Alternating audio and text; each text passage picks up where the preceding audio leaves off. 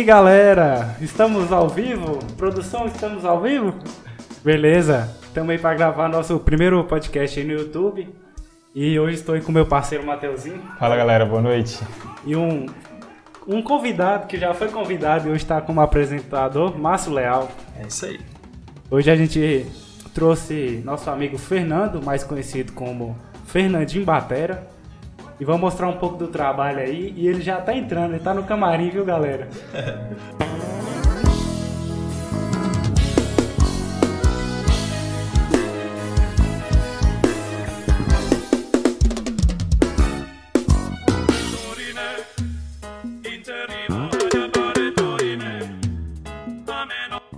E aí galera, estamos de volta aqui. Vocês conheceram um aí do nosso batera Fernandinho.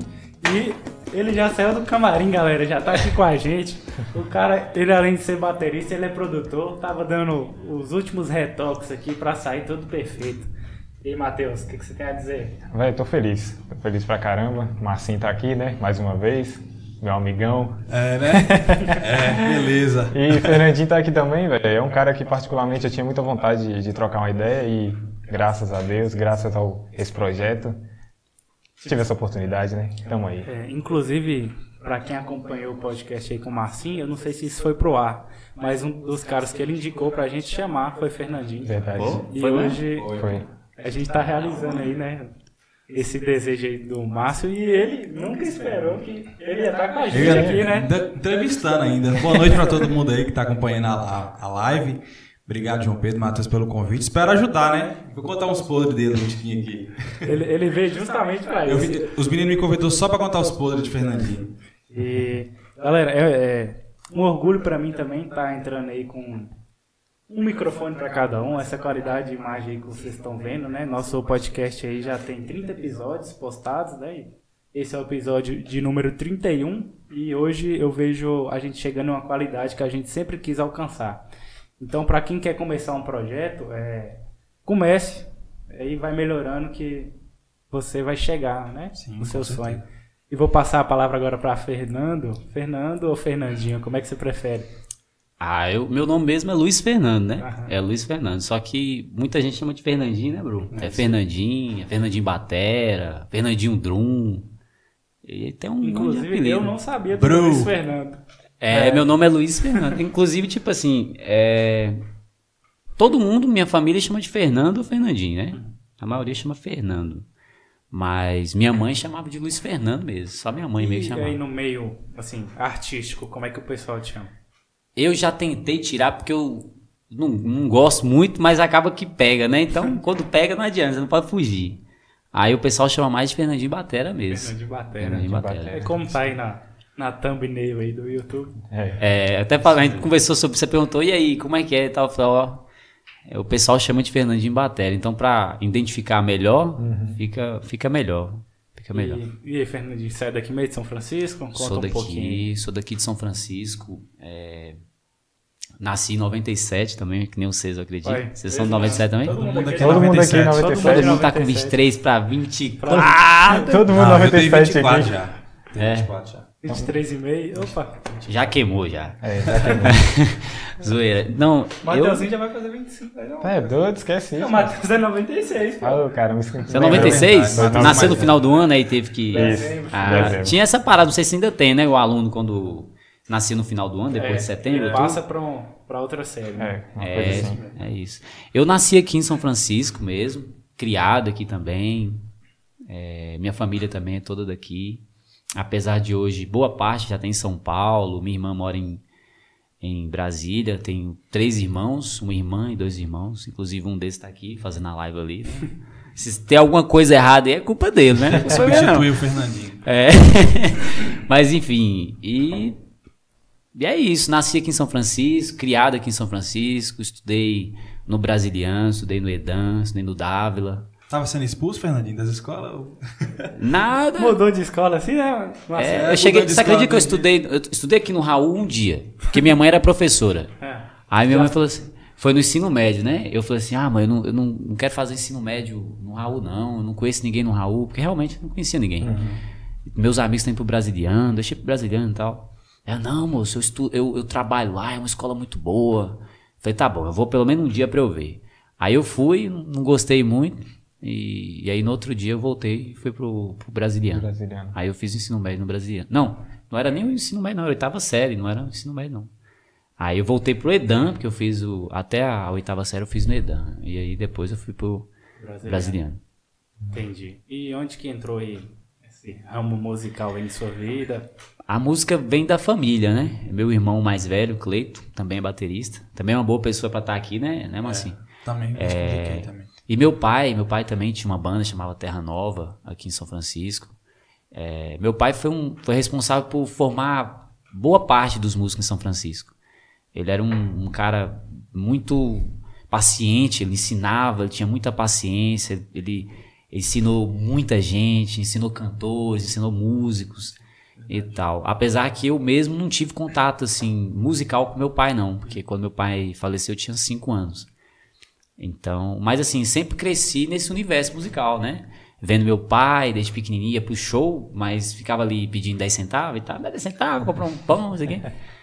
E eu comprei mais foi meu irmão. Meu irmão, depois que meu pai morreu, meu irmão deu seguimento na banda por um tempo. Mas logo o pessoal de fora já viu ele, estava se, se destacando aqui em São Francisco também. Com 15 anos já estava recebendo proposta de banda de fora e tal. E aí ele pegou e foi para Montes Claros. E aí eu acabou que eu não, não tive mais contato assim de ensaios diário lá em casa, que ensaiava lá em casa. Eu acabei tendo que aprender aprender música por conta própria mesmo, né? E e aí eu fui vendo DVD, cara, aprendi assistindo DVD, por incrível que pareça. Eu falo isso pra qualquer um. Eu assistia DVD, eu via o DVD de Michael Jackson, via DVD das bandas de forró, DVD de tudo quanto é banda, e eu me imaginava sendo o baterista da banda. Então eu ficava batucando, pegava Que as cadeiras de coisa minha mãe, é, ficava pegando as cadeiras de minha mãe e batucava, estragava as cadeiras de mãe, tudo. Quando ia pra roça, minha avó colocava o- os tamboretes lá. E vó minha- fez até uma baquetinha pra mim lá, lá na roça, ela fez de, de madeira lá da- dos pau lá. E aí eu começava a tocar lá mesmo, desci o cacete daquele trem lá e fui aprendendo aos pouquinhos, fui aprendendo, aprendendo e tal. E você percebeu que você tinha algum dom pra isso? Tipo assim. Até hoje eu me pergunto se eu tenho dom. Sabia? Eu me pergunto, porque Foi algo mais de treino ou se é algo que já nasceu em É, você? porque assim, eu sou uma pessoa que eu já questionei essa questão de dom. Eu não sei se existe dom mesmo, não. Eu acredito na predisposição. É, é porque eu acho que dom é uma coisa muito forte. E eu sou uma pessoa que eu acredito que qualquer pessoa pode fazer qualquer coisa, né? Hoje eu dou aula de bateria, então eu falo isso para qualquer aluno. Qualquer pessoa pode aprender a tocar bateria. Qualquer pessoa pode aprender a tocar. É óbvio que tem pessoas que podem chegar num nível é, é, muito alto, né? Conseguir atingir algumas coisas e tal por causa do talento, da vocação e tudo mais. Mas eu acredito que tocar é, é para todo mundo. Então, assim, às vezes eu fico assim na dúvida, às vezes eu me pergunto, será se realmente eu tenho um dom mesmo? Porque eu cresci num, num berço musical, né? Meu avô também era luthier, fabricava violão, rabeca, viola, esses instrumentos assim. Já tá até no sangue aí. Tá, tá no fala. sangue, tá no sangue. A, a parte genética também eu acredito que, que interfere, assim, sabe? Eu acho que. É, mas É como se você herdasse um pouco isso. herdasse. Só que ao mesmo tempo eu penso assim, que ainda é uma coisa muito pessoal. Vai de cada um. Meu irmão aqui, por exemplo, que tá aqui, o talento dele é para outro tipo de arte, né? Para desenhar, design e tal. Ele faz essas paradas. Não é no lado da música e tal. Apesar que ele tem uma certa noção. Se ele parasse e se dedicasse, ele ia aprender e ia tocar bem. Mas o, o, o dom dele, o talento, foi para outra, outra área. E minha irmã também. Minha irmã é cabeleireira e tal. Então, tipo assim, eu acho que o que mais influencia a gente é o cotidiano. Você conviver, crescer naquele berço, você aprende sem, sem ver praticamente, Você sabe? aprende com, com hábito, né? Convivência. Com hábito. Então eu acredito que a música na minha vida não foi só essa questão de dom. Porque eu acho que seria muito até egoísmo da minha parte, né? E eu dizer assim, ah, eu tenho o dom, sempre tive o dom desde pequeno e tal. Apesar de ter de estar de tá, tá tocando em banda desde os 13 anos de idade. Mas sempre foi nessa questão. Cresci nesse berço, muito influenciado. Isso que você tá falando é importante mesmo, porque quando eu era criança também, por mais que minha mãe falasse, ah, meu filho, você tem que você canta bem, não sei o quê. Se eu não tivesse esforçado para fazer uma aula de canto ou me aperfeiçoado, eu acredito que eu não chegaria onde eu tô hoje, né? Ou eu ainda posso chegar. Então acredito muito que você tá falando é, é por aí mesmo, Fernandinho. Porque eu pergunto, porque na minha infância eu também batucava e nunca virei baterista, É? né? Então, É, eu também. fiquei na dúvida, né, Só faltou as técnicas. Só faltou as técnicas. Na verdade, eu sempre gostei muito de música, só que sempre tive muita dificuldade, principalmente com ritmo. Aí eu não trabalhei isso e acabou ficando de lado. Isso. É, eu acho que eu só não cheguei porque minha avó não fez uma baqueta pra mim também. Só- Talvez se tivesse uma baqueta, um tamborete. Mateuzinho era cover do Gustavo Lima. Era, eu e ele na escola era o cover do Gustavo Lima. Mateuzinho, assim, agora ele não parece tanto, né? Dá pra dar um close aí, produção de Mateuzinho? Mateuzinho. Mateuzinho ele Mas- chegou a malhar, comprou uma blusa rosa. Igualzinho, igual, né, velho? igual a época do Gustavo Lima, Mas no no, segundo DVD. no ensino Só médio, quem só- conhece o Mateuzinho dessa época, ele era igualzinho Gustavo Lima. É verdade. Só queria a conta bancária dele. E então fica o recado aí pra quem acha que não tem um dom, é possível, né? É possível, sem dúvida, sem dúvida. Não, não tem essa, essa. Eu acho que é, é- eu, eu teria que ser muito soberbo para dizer isso, que a música é para poucos. Não, a música não é para poucos. O sucesso é para poucos. Uhum, com certeza. E eu falo isso pra Marcinho direto, porque a gente já trabalhou muito tempo junto, a gente já produziu música junto, já gravamos junto, tem participação de clipe de Marcinho que eu tô tocando e tudo mais. Eu sempre falo pra Marcinho que a gente tem que estar sempre se preparando. Porque não adianta também dizer assim que é sorte, porque não é sorte. Tem tá tem pronto, muito né? trabalho. Quando a oportunidade chega, você precisa estar pronto. né? Exatamente. Acho que tinha falado isso pra você, não é naquele dia lá no Peixe Vivo. Eu conversando com. Que eu gosto muito de. de- quando eu, eu já dividi palco com banda famosa, fazendo abertura e tal, é, eu não, não tinha curiosidade de conversar com o artista, o cantor. Eu tinha mais curiosidade de conversar com a equipe dele. Do hold, o cara que monta os instrumentos, ao baterista, ao produtor. Porque eu acho que pra mim, como eles tinham o conhecimento na área que eu, que eu atuava, então pra mim seria mais produtivo. Então, assim, conversando com pessoas assim, por exemplo, Caio Caliel, que é o baterista que tocava em Eduardo Costa, quando tocou aqui na Belmonte, e hoje está com o Zé Neto Cristiano. Eu ouvi dele, eu ouvi do baixista, já ouvi de, de músico de outras bandas também, o mesmo discurso. Se preparar, se preparar para que quando a oportunidade aparecer, você tá pronto. Porque não basta também só falar assim, ah, é sorte, é porque é, um- é uma peixada, é um contato lá que colocou o cara lá dentro. Não. Vocês podem ter certeza, uma coisa eu falo pra pra todos, né, Mas já falei isso pra você. Qualquer músico que você vê tocando com uma banda famosa, Pode ser qualquer músico, tá lá em cima, é uma banda famosa, é um artista famoso, você pode ter certeza que ele é muito bom. Ele é muito bom.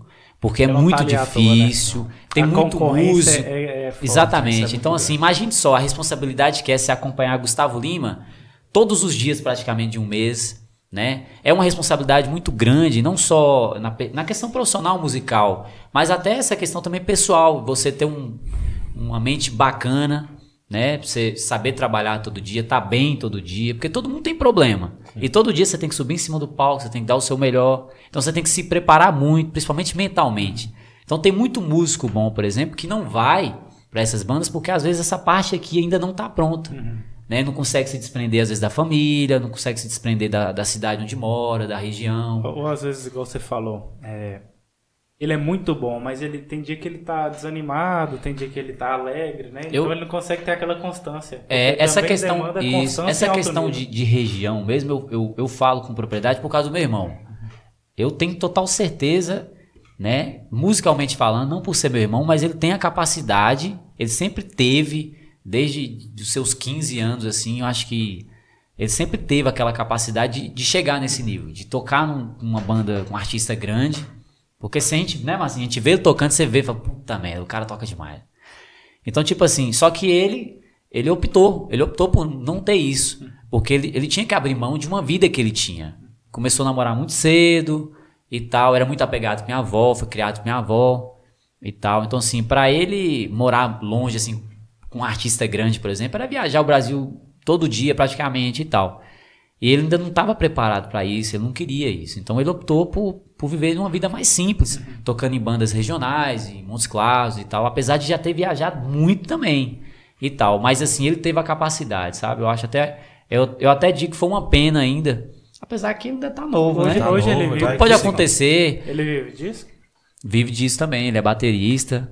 E, e, assim, eu até torço demais, porque quando as pessoas falam pra mim assim, é, pô, Fernandinho, você toca bem demais, não sei o que lá, alguma coisa assim. Fala, que toca o quê, mano? Não, que nada, moço. Seu irmão uma vez falou isso pra mim, que nada, mano, você é o mais top daqui. Que o Felipinho falou, pra mim. Eu Cria vergonha na cara, que mais top o quê, mano? Você vê se pelo menos meu irmão tocando, você já nem falava isso de mim. Eu, Mas você tem um é irmão que toca? Você é referência aqui, pô. É, assim, eu fico feliz, Você sabe? Eu fico feliz, bem, eu fico feliz que- demais. Mas, assim, o que, eu, o que eu quero dizer assim, é o seguinte: é que eu tenho meu irmão como uma referência. Né? Tipo assim, eu cresci vendo ele tocar eu acredito que eu toco por causa dele. Porque quando eu tava começando, eu tenho vídeos ainda, bem moleque, que você vai ver arranjos que eu tô tentando fazer, que eu não, consigo, não conseguia fazer. Que era coisas que ele fazia, que tem gravações dele fazendo e tal. E eu tentava copiar ele. Então, às vezes, quando ele me via tocar, ele falava, hum, tenta fazer o negócio que eu fiz, né? e tal. Então, assim, sempre foi um espelho pra mim, uma referência e tal. E é coisa de. De tipo Ele é assim. quanto de- tempo mais velho que você? É 10 anos, mais ou menos. É uns 10 anos mais velho que eu. Então, assim, quando alguém fala pra mim, assim, de ídolo, eu não tenho um ídolo, assim, na bateria, assim. Eu conheci vários bateristas e tal, mas eu, eu nomei meu irmão, porque eu cresci vendo ele, tá ligado? Eu cresci vendo ele e tal, eu falo, não, eu quero aprender a tocar que nem ele. Eu nunca pensei em ser melhor que ele, nunca foi competição pra mim, nunca foi. Nunca, nunca mesmo. Eu tinha o maior prazer de ver ele tocar. Quando eu via ele tocar, eu ficava, né? Eu, eu acho que o maior fã era eu, tá ligado? Então, tipo assim, pra mim ele sempre vai ser melhor que eu, nunca vou ser melhor que ele e tal. Então, pra mim, essa questão de, de música, assim, eu encaro, vejo ele assim como uma referência pra mim. Entendi. Então ele é, é, é interessante, igual você tem seu irmão. Muita gente tem um ídolo, né? Ou alguém, algum exemplo que é de muito longe. Muito de longe. Como seria bom a gente ter nossos pais ou nossos irmãos ali como exemplo, né? Sem dúvida. E às vezes a maior influência da gente vem de, de casa mesmo, sabe? De berço. E às vezes nem é de tão Isso fora também assim. é- é- acaba acarretando também na questão regional do, do- da cidade. Tem gente que, em vez de espelhar alguém da cidade, espelha nos, nos grandes artistas. Obviamente, eles estão mais na mídia, avisa muito a questão também financeira, a parte de, de tocar no Brasil inteiro, né? Mas, por exemplo, na nossa cidade aqui, eu, por exemplo, tem Sérgio, que eu sou muito fã do Sérgio, e de um Belino, que me ensinou a tocar violão. Então, esses daqui em São Francisco, eles são referências pra mim, no caso, entendeu? Antes Então, de qualquer é- outro artista. Pegando o gancho aí do que o Marcinho falou, é valorizar o produto que tem aqui, né? É, um dos intuitos do podcast é esse aí mesmo, trazer pessoas que fazem um trabalho diferente, né? É um trabalho de excelência, porque aqui tem pessoas que fazem trabalho de excelência em todos os ramos. Sim. Inclusive nosso amigo aqui, baterista, e outras especialidades É, que ele vai falar mais à frente. Exatamente. Show, velho. Ele vai contar. Só para o pessoal entender, conta aí qual instrumento que você toca, quando que você começou a tocar e qual, assim, quais bandas de referência assim que você já tocou e tal. É, eu, por incrível que pareça, eu não comecei na bateria. Eu comecei no violão. É, eu toco alguns instrumentos, violão, bateria, um pouquinho de guitarra, um pouquinho de teclado, carrom, noção de percussão por ter uma certa relação com bateria. Mas o instrumento que eu me especializei mesmo foi bateria. Pra falar assim, ó, é, fazer um show é bateria. Eu não faço show nenhum em outro instrumento. Apesar de ter começado no violão com aproximadamente uns sete anos, mais ou menos. Meu avô afinava, afinava, consertava violão e sempre eu, eu ficava lá meio que sapiando de vez em quando, né?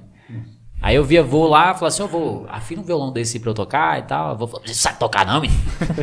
ah, vai desafinar o violão, não sei o que lá. E meu avô, ele tinha ouvido absoluto, né? Ele afinava violão, ele, ele sabia o, o som já... ele- inclusive, ele, tem uma, ele tinha uma técnica de afinar violão que eu nunca vi ainda. Uhum. Nunca, nunca vi, sinceramente mesmo, assim. Eu colocava a mão em cima da, da- das cordas aqui e já apertava aqui sem ouvir o som. Pela tensão das cordas, ele sabia que estava afinado. Então, dava um vinho e entregava o violão. É diferente mesmo. Então, se for- é, é uma coisa que eu nunca vi. Sinceramente, já pesquisei, nunca achei. Inclusive, fizeram um livro meu avô, vieram o pessoal do Globo Repórter. Sério? Uma época, vieram, Bacana. tem um livro e tudo e tal. Meu avô, ele, na família, meu avô que é o fodão, né? Eu, É o ninguém não, famoso. meu que é o avô. famoso. Você tem É, que ir a- a- além, você, seu, seu irmão, né? Tem que passar as gerações anteriores. é, eu, eu costumo dizer que na minha família, o talento, ele era maior com os outros, os antepassados, sabe? O talento era lascado com meu avô. Meu avô era o, o super saiyajin do talento da família. meu, meu pai era tipo o Gohan, tá ligado? E eu sou o Kuririn nessa parada aí. Entendeu? Esse meu pai também era muito talentoso. Meu pai era um cara autodidata, porque não era só pela música. Meu pai ele tinha capacidade de, de fazer coisas assim que era de impressionar. Meu pai estudou até a quarta série. Meu pai tinha noção de, de, de, de Mecânica. mecânica, noção de, de técnico, de, de- de- Eu consertava a televisão, consertava tudo, fabricava coisa, colocava um motor diferente dentro de um carro e fazia o carro andar. Um motor que nunca foi daquele carro, ele fazia aquilo. Então, assim, ele era um, um cara muito inteligente, ele era muito inteligente mesmo, meu pai. Mas meu avô, nessa questão artística, musical, meu avô ainda tinha um talento ainda mais aguçado, porque ele tinha um ouvido absoluto. Pela, por qualquer coisa que emitisse um som, ele conseguia saber que nota que era aquela. Ele falava, aí é um sol, aí é um mi.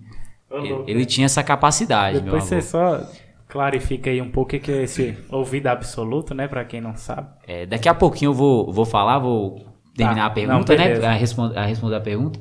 Eu comecei com sete anos tocando violão através do meu avô. Via meu avô lá, pedia meu avô pra afinar.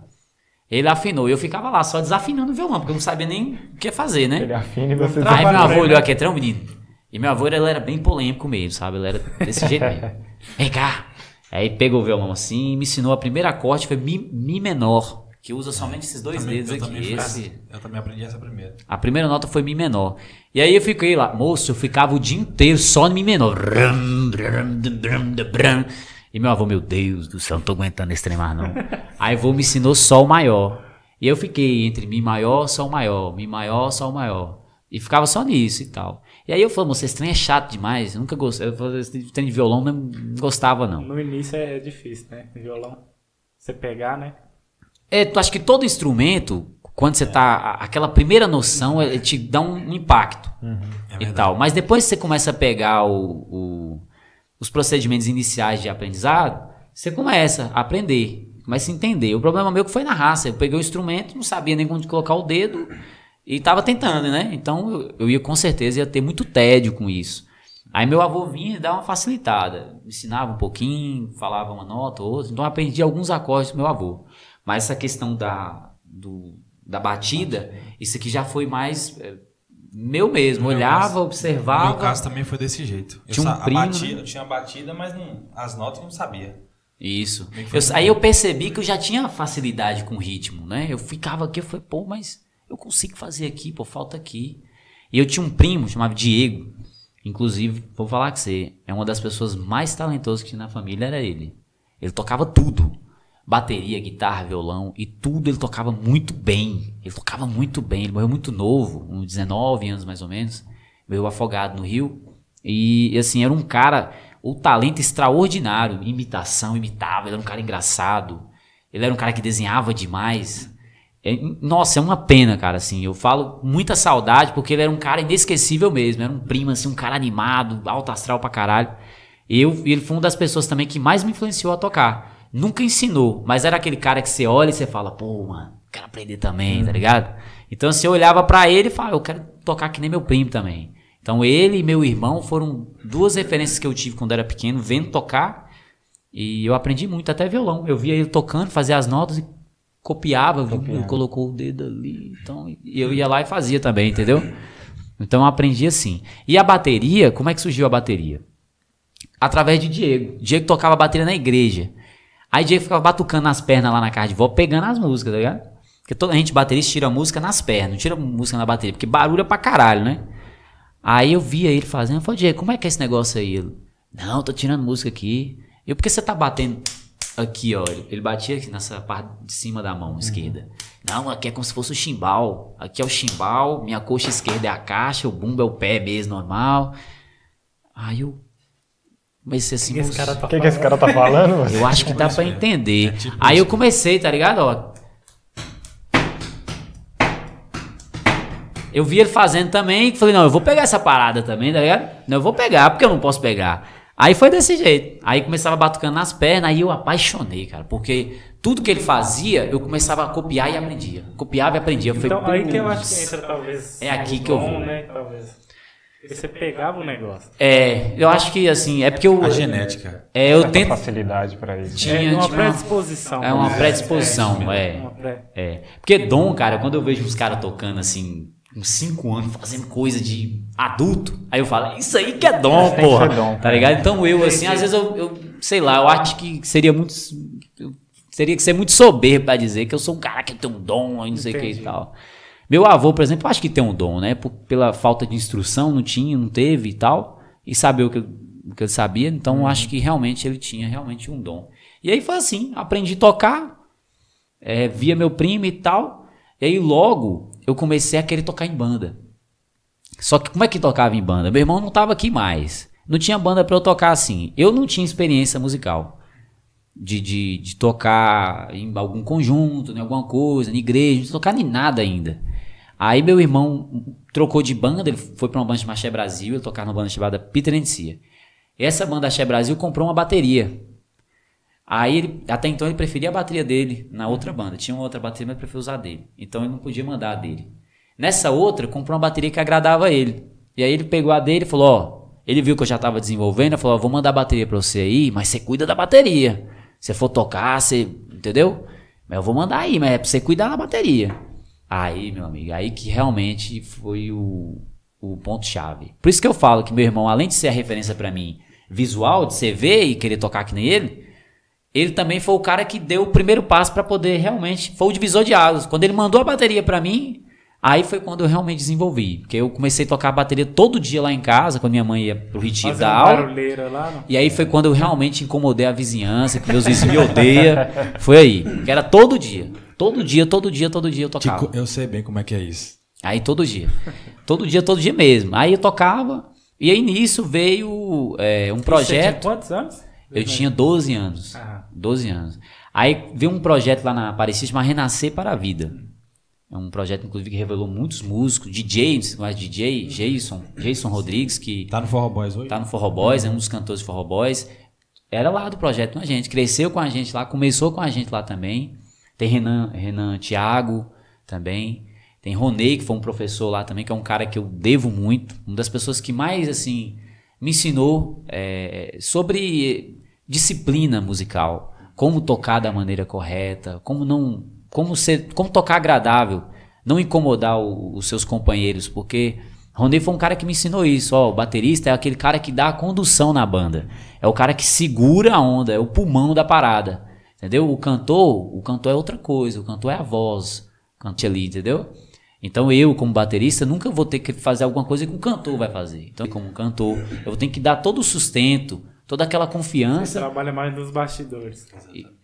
É, mas isso musicalmente falando. Tipo, o baterista tem que conduzir o ritmo, segurar e tal. Ser um baterista que mantém um tempo. Acredito porque é música tem tempo. Né? Tem gente que não sabe, né, Marcinho? É. Música tem tempo. Chama metrono, isso. que é um. Fica lá batuindo seu ouvido, ó. Fica o tempo todo. Então tem gente que me pergunta: ah, o que, é que você usa lá no fone de ouvido? É o metrono. Então, assim, o metrônomo tá ali dando a condução do tempo da música. E o baterista tem que manter aquilo lá. Ele não pode nem acelerar e nem cair. Uhum. E tal. A não ser se a música realmente tiver aquela parte que vai acelerar. Mas todo mundo vai ter que ir junto e voltar é. junto. Então, assim, ele foi um dos caras que mais pegava no meu pé. E aí, no projeto, eu comecei a tocar teclado no projeto. E logo eu já caçava a bateria no teclado, que teclado tem tudo, né? É. Aí eu caçava a bateria. Quando eu achava a bateria, eu gostei. Começava a fazer. Comecei a fazer. Aí um dia viu. Mas filho de rapariga, não é que eu, não é que ele sabe fazer um trenzinho mesmo? Aí começou a ter as apresentações do projeto. E ele me chamava para tocar teclado, só que bateria no teclado, tá ligado? Não era teclado mesmo, queria que eu fizesse bateria no teclado. E aí eu fazia.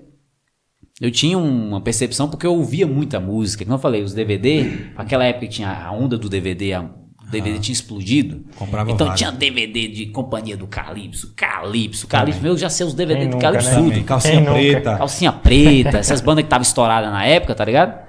Tinha, eu lembro que tinha um, um, CD lá, um DVD lá que era mil ou era cem músicas de forró. Todas essas bandas, Limão com Mel. Javu. Vixe, magnífico. Só banda top de forró da época, né? mastruz com leite. Então eu ouvia demais isso aí, copiava os bateristas e aprendia. Então quando eu ia para os ensaios lá do projeto, eu já tinha a percepção muito aguçada, porque eu já estava bem. Então às vezes em poucos ensaios eu conseguia pegar, às vezes eu não ensaiava. Isso começou a incomodar até os colegas lá. Porque eu não ia, cara, não ensaiava não. Eu queria só chegar a apresentar, porque as apresentações tinham comida, tinha uns lanchezinhos, eu gostava pra caramba. Eu não tava nem aí, eu só queria comer, né? Tocar pra mim era diversão. Mas eu tava lá mais, era para comer, essas coisas assim. Participar da resenha, né? Da resenha, eu gostava, eu era muito solto, assim, nessas coisas. Aí eu ia nas apresentações, Ronei, Ronei me buscava, chamava lá em casa e tal. E eu ia, apresentava, tocava. E nisso aí, Ronei percebeu que eu já tinha um, um, uma certa desenvoltura com bateria. E aí eu comecei a destacar nisso aí. E a primeira banda mesmo que me chamou pra tocar foi uma dupla chamada Jaque Geniel. Não sei se você chegou a conhecer, se lembra? Conhece, Marcinho? Jaque Geniel, eu vou falar? Não, esse não. Não? Não. Jaque Janiel, muita gente aí talvez não vai conhecer, porque tem muito tempo que eles não, não, não cantam juntos. Bro, só te interrompendo aí, o pessoal tá perguntando qual é o nome do seu avô. Nego de Venança.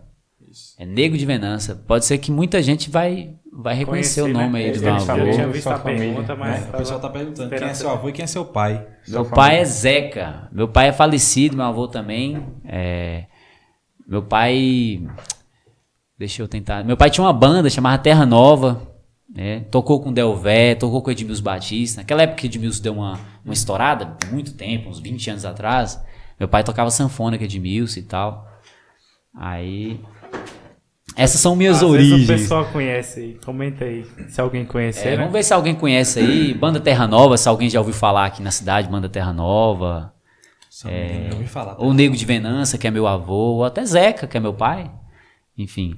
É porque meu pai também tem 18 anos que meu pai morreu, né? Já tem um bom tempo. Então, pessoas da idade nossa, assim, provavelmente É ninguém pequeno, vai né? conhecer. São pessoas só, só mais velhas mesmo e tal. Meu avô já tem uns. Não sei, acho que uns 13 anos, mais ou menos, que meu avô morreu. Uns 13 anos. Então, é, Jaque, quando tava falando de Jaque Janel, foi a primeira banda que eu toquei. Ele era uma dupla, né? E, inclusive, moça, eu até. É uma coisa meio, meio chata de falar. O que, que é? Janiel é irmão de Rani, lá do, do, do, do Cheiro Verde. Agora acho que vai, vai clarear pra vocês aí. Ranier. Isso aí. Janiel é irmão dele. E. Produção? A internet? Ainda tá? Melhorou? Ah tá, é porque deve ter perdido algum frame aí. Tem que estar falando um pouquinho da transmissão aqui também, porque às vezes em quando deve estar ruim aí. O que que acontece? É, Janiel, a irmã dele chama Kelly. E eles dois tinham uma dupla, chamava Jaque e Janiel. E, e aí foi, eu conheci eles, acho que eu tocando nessas coisas do projeto e tudo mais, ele viu eu tocando e um dia me convidou. Homem ou mulher, não é? Era um homem e uma mulher, Sei quem exatamente. é. Sei. Eram os dois. Aí eu comecei a ensaiar. E aí, aí eles aproveitaram, na época, eles que pagaram o frete da bateria. De Monstado pra cá, pra trazer pra cá. Ah, o meu irmão mandou, foi.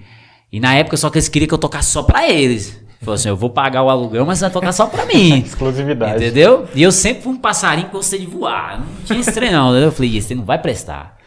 Mas tudo bem, eu fui até onde deu. E aí eu comecei a tocar com eles, comecei a ensaiar e tudo mais. Inclusive foi uma coisa. Eu errei com eles no início, eu fiz uma coisa errada. Porque eu comecei a namorar com a filha de Kelly naquela época. A gente ensaiava lá, comecei a trocar ideia com ela e tal, comecei a namorar com ela. Mas peraí, sempre porque tem um era. Kelly é a Jaque da dupla. É a da dupla. É, comecei a namorar com ela, a filha dela. A Aí filha nisso- da cantora. Filha da cantora. Filha da cantora. Aí tá. ficou. Até que eu acho que eles não ficou com um clima muito pesado com isso, não, mas foi mais tranquilo. O problema é que com o Ronei era um cara que eu já convivia desde antes. Aham. E aí eu vou colocar Ronei na história. O que aconteceu?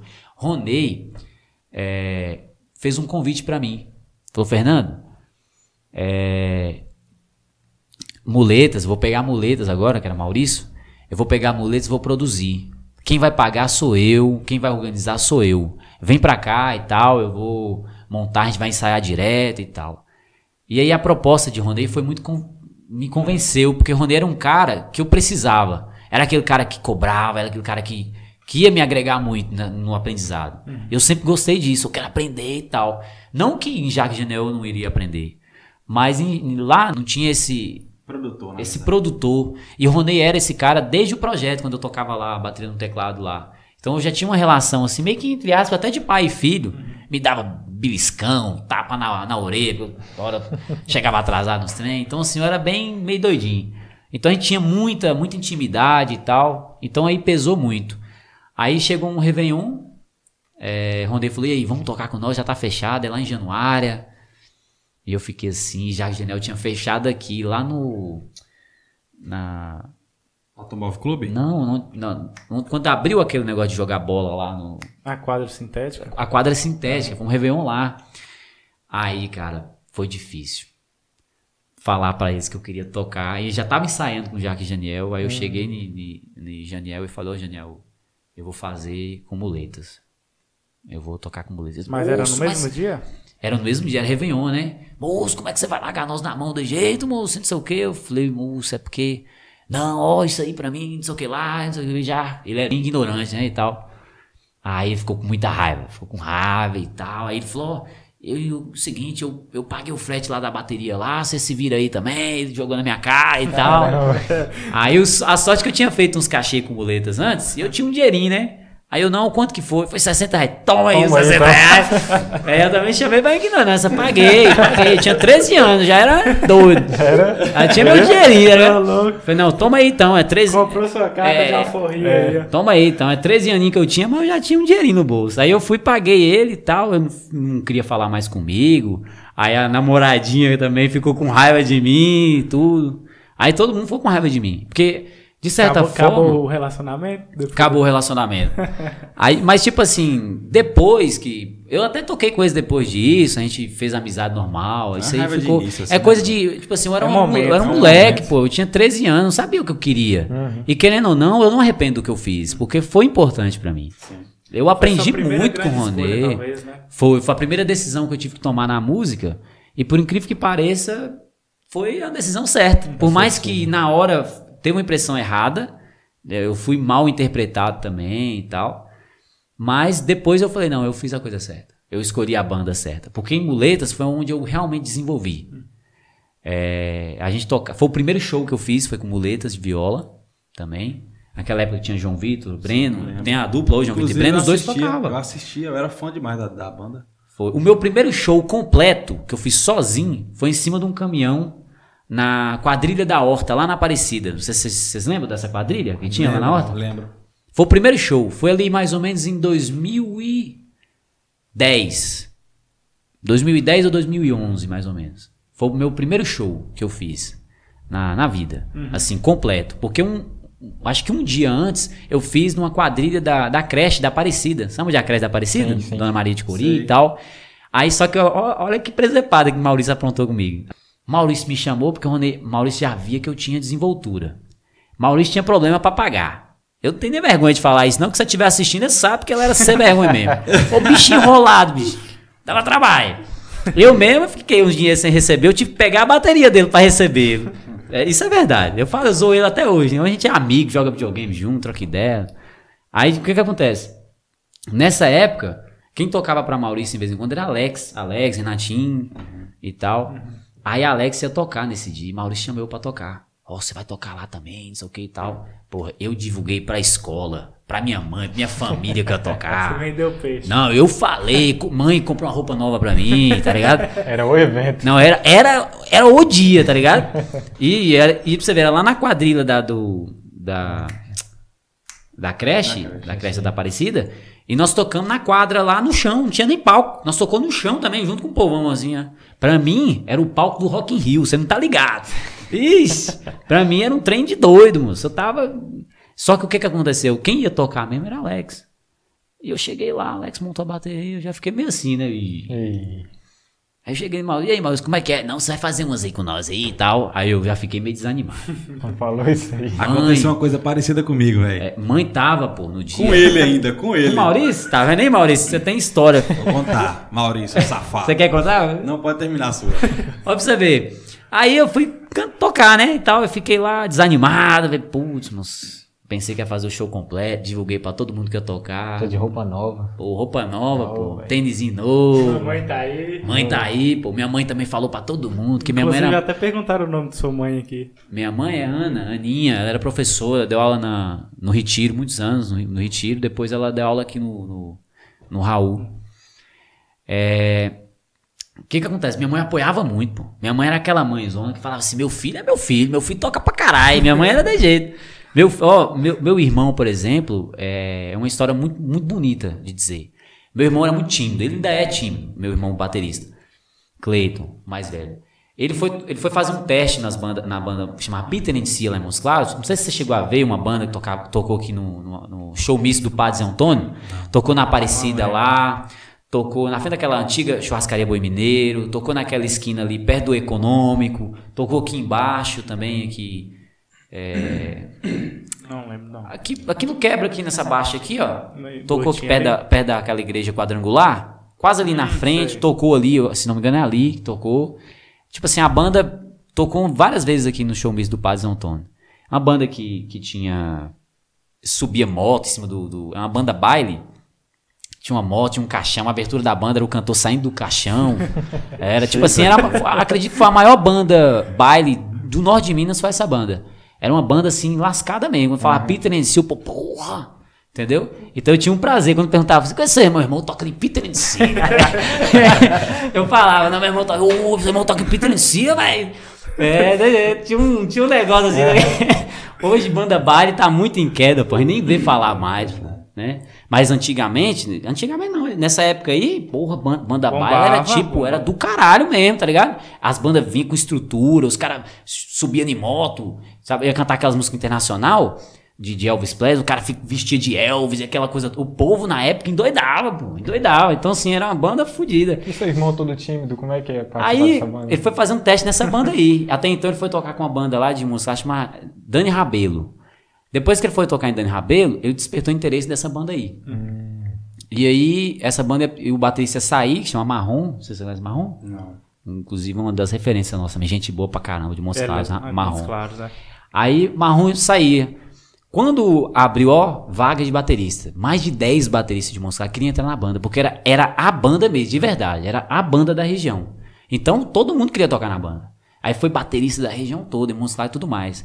E aí, alguém lá da banda queria ver o meu irmão e tal, chamou a atenção e tal, e, e fez o convite e tal, e encaixou meu irmão fazer um teste. Só que meu irmão não tinha coragem nem de pisar lá, que ele era muito tímido. Minha mãe foi, pô. Acho que a banda viu ele tocar também, os caras endoidou, os músicos endoidou. Então você falou, moço, eu quero que esse cara faça um teste. Mas na verdade os caras já queriam ele na banda, não sei. Aí foi fazer o teste lá, pô. E ele tremendo na base. Até uma música de Ivete Sangalo, ele conta isso, um dia ele vier aqui, ele vai contar direitinho. Aí ele ficou nervoso demais nessa, né, nesse, nesse dia aí. Aí ele foi convidado pra fazer e tal, mãe tá lá. Mas que hora que meu irmão, meu filho ia fazer o teste e tal? Não, aqui tem outros bateristas. Não, não tem, tem o dia todo não, meu filho é bom, pode botar meu filho aí. Mãe já tava... Aí ele, para mãe, Essa pelo amor de já Deus. tava acelerando. Não, a mãe já tava vendo. Não, meu filho, meu filho toca bem, você vai ver. A mãe falava, você vai ver se vai ser escolhido. Mãe falando na frente dos outros bateristas assim, ó. Você vê. Aí, pô, meu irmão era o mais novo. Meu irmão tinha 16 anos, é o mais novo. Assim, bem tímido, magro, quieto, sossegado. Bem quietão, pô. Acho que a- meu irmão, não- eu e meu irmão. Parece com você assim? Parece. Só que Mas tudo assim, é você pode reparar, eu tenho cara de baterista? Eu tenho cara de bateria, eu não tenho nem cara de músico. Entendeu? Sei lá, eu tenho cara de maconheiro, já vi falar que ninguém fala que tem cara de maconheiro. Cara de roqueiro. Tem cara, roqueiro. tem cara de emo, roqueiro, né? E meu irmão também não tem essa cara de músico, não, né? Tipo, é porque a gente rotula o estilozinho, música é estiloso. Ó, pra você ver isso aqui, ó. Estiloso pra caralho. Isso aí é né? popstar. Tem cara de músico, tem cara de cantor, pô. Entendeu? Mas eu, meu irmão, não tem isso. Aí chegou no dia lá, minha mãe já tava. E ele ficava mais tenso. Mãe, para com isso, Para, mãe. O povo agora vai esperar. né? Aí ele tocou a música. Uma música de, acho, não sei se foi poeira, não sei que música foi. Sorte Grande? É Sorte Grande essa música, né? Ele tocou. Ele nem terminou de tocar a música. Ele tocou até a metade da música. Aí o produtor, acho que era o baixista, aí o produtor pediu pra parar e tal, ele tinha da hora. Aí pediu pra ele aguardar na outra sala. Ele saiu do, não sei se era um estúdio, o que que era. Aí ele saiu e ficou aguardando junto com os outros bateristas. E mãe, e aí, meu filho, o que que deu?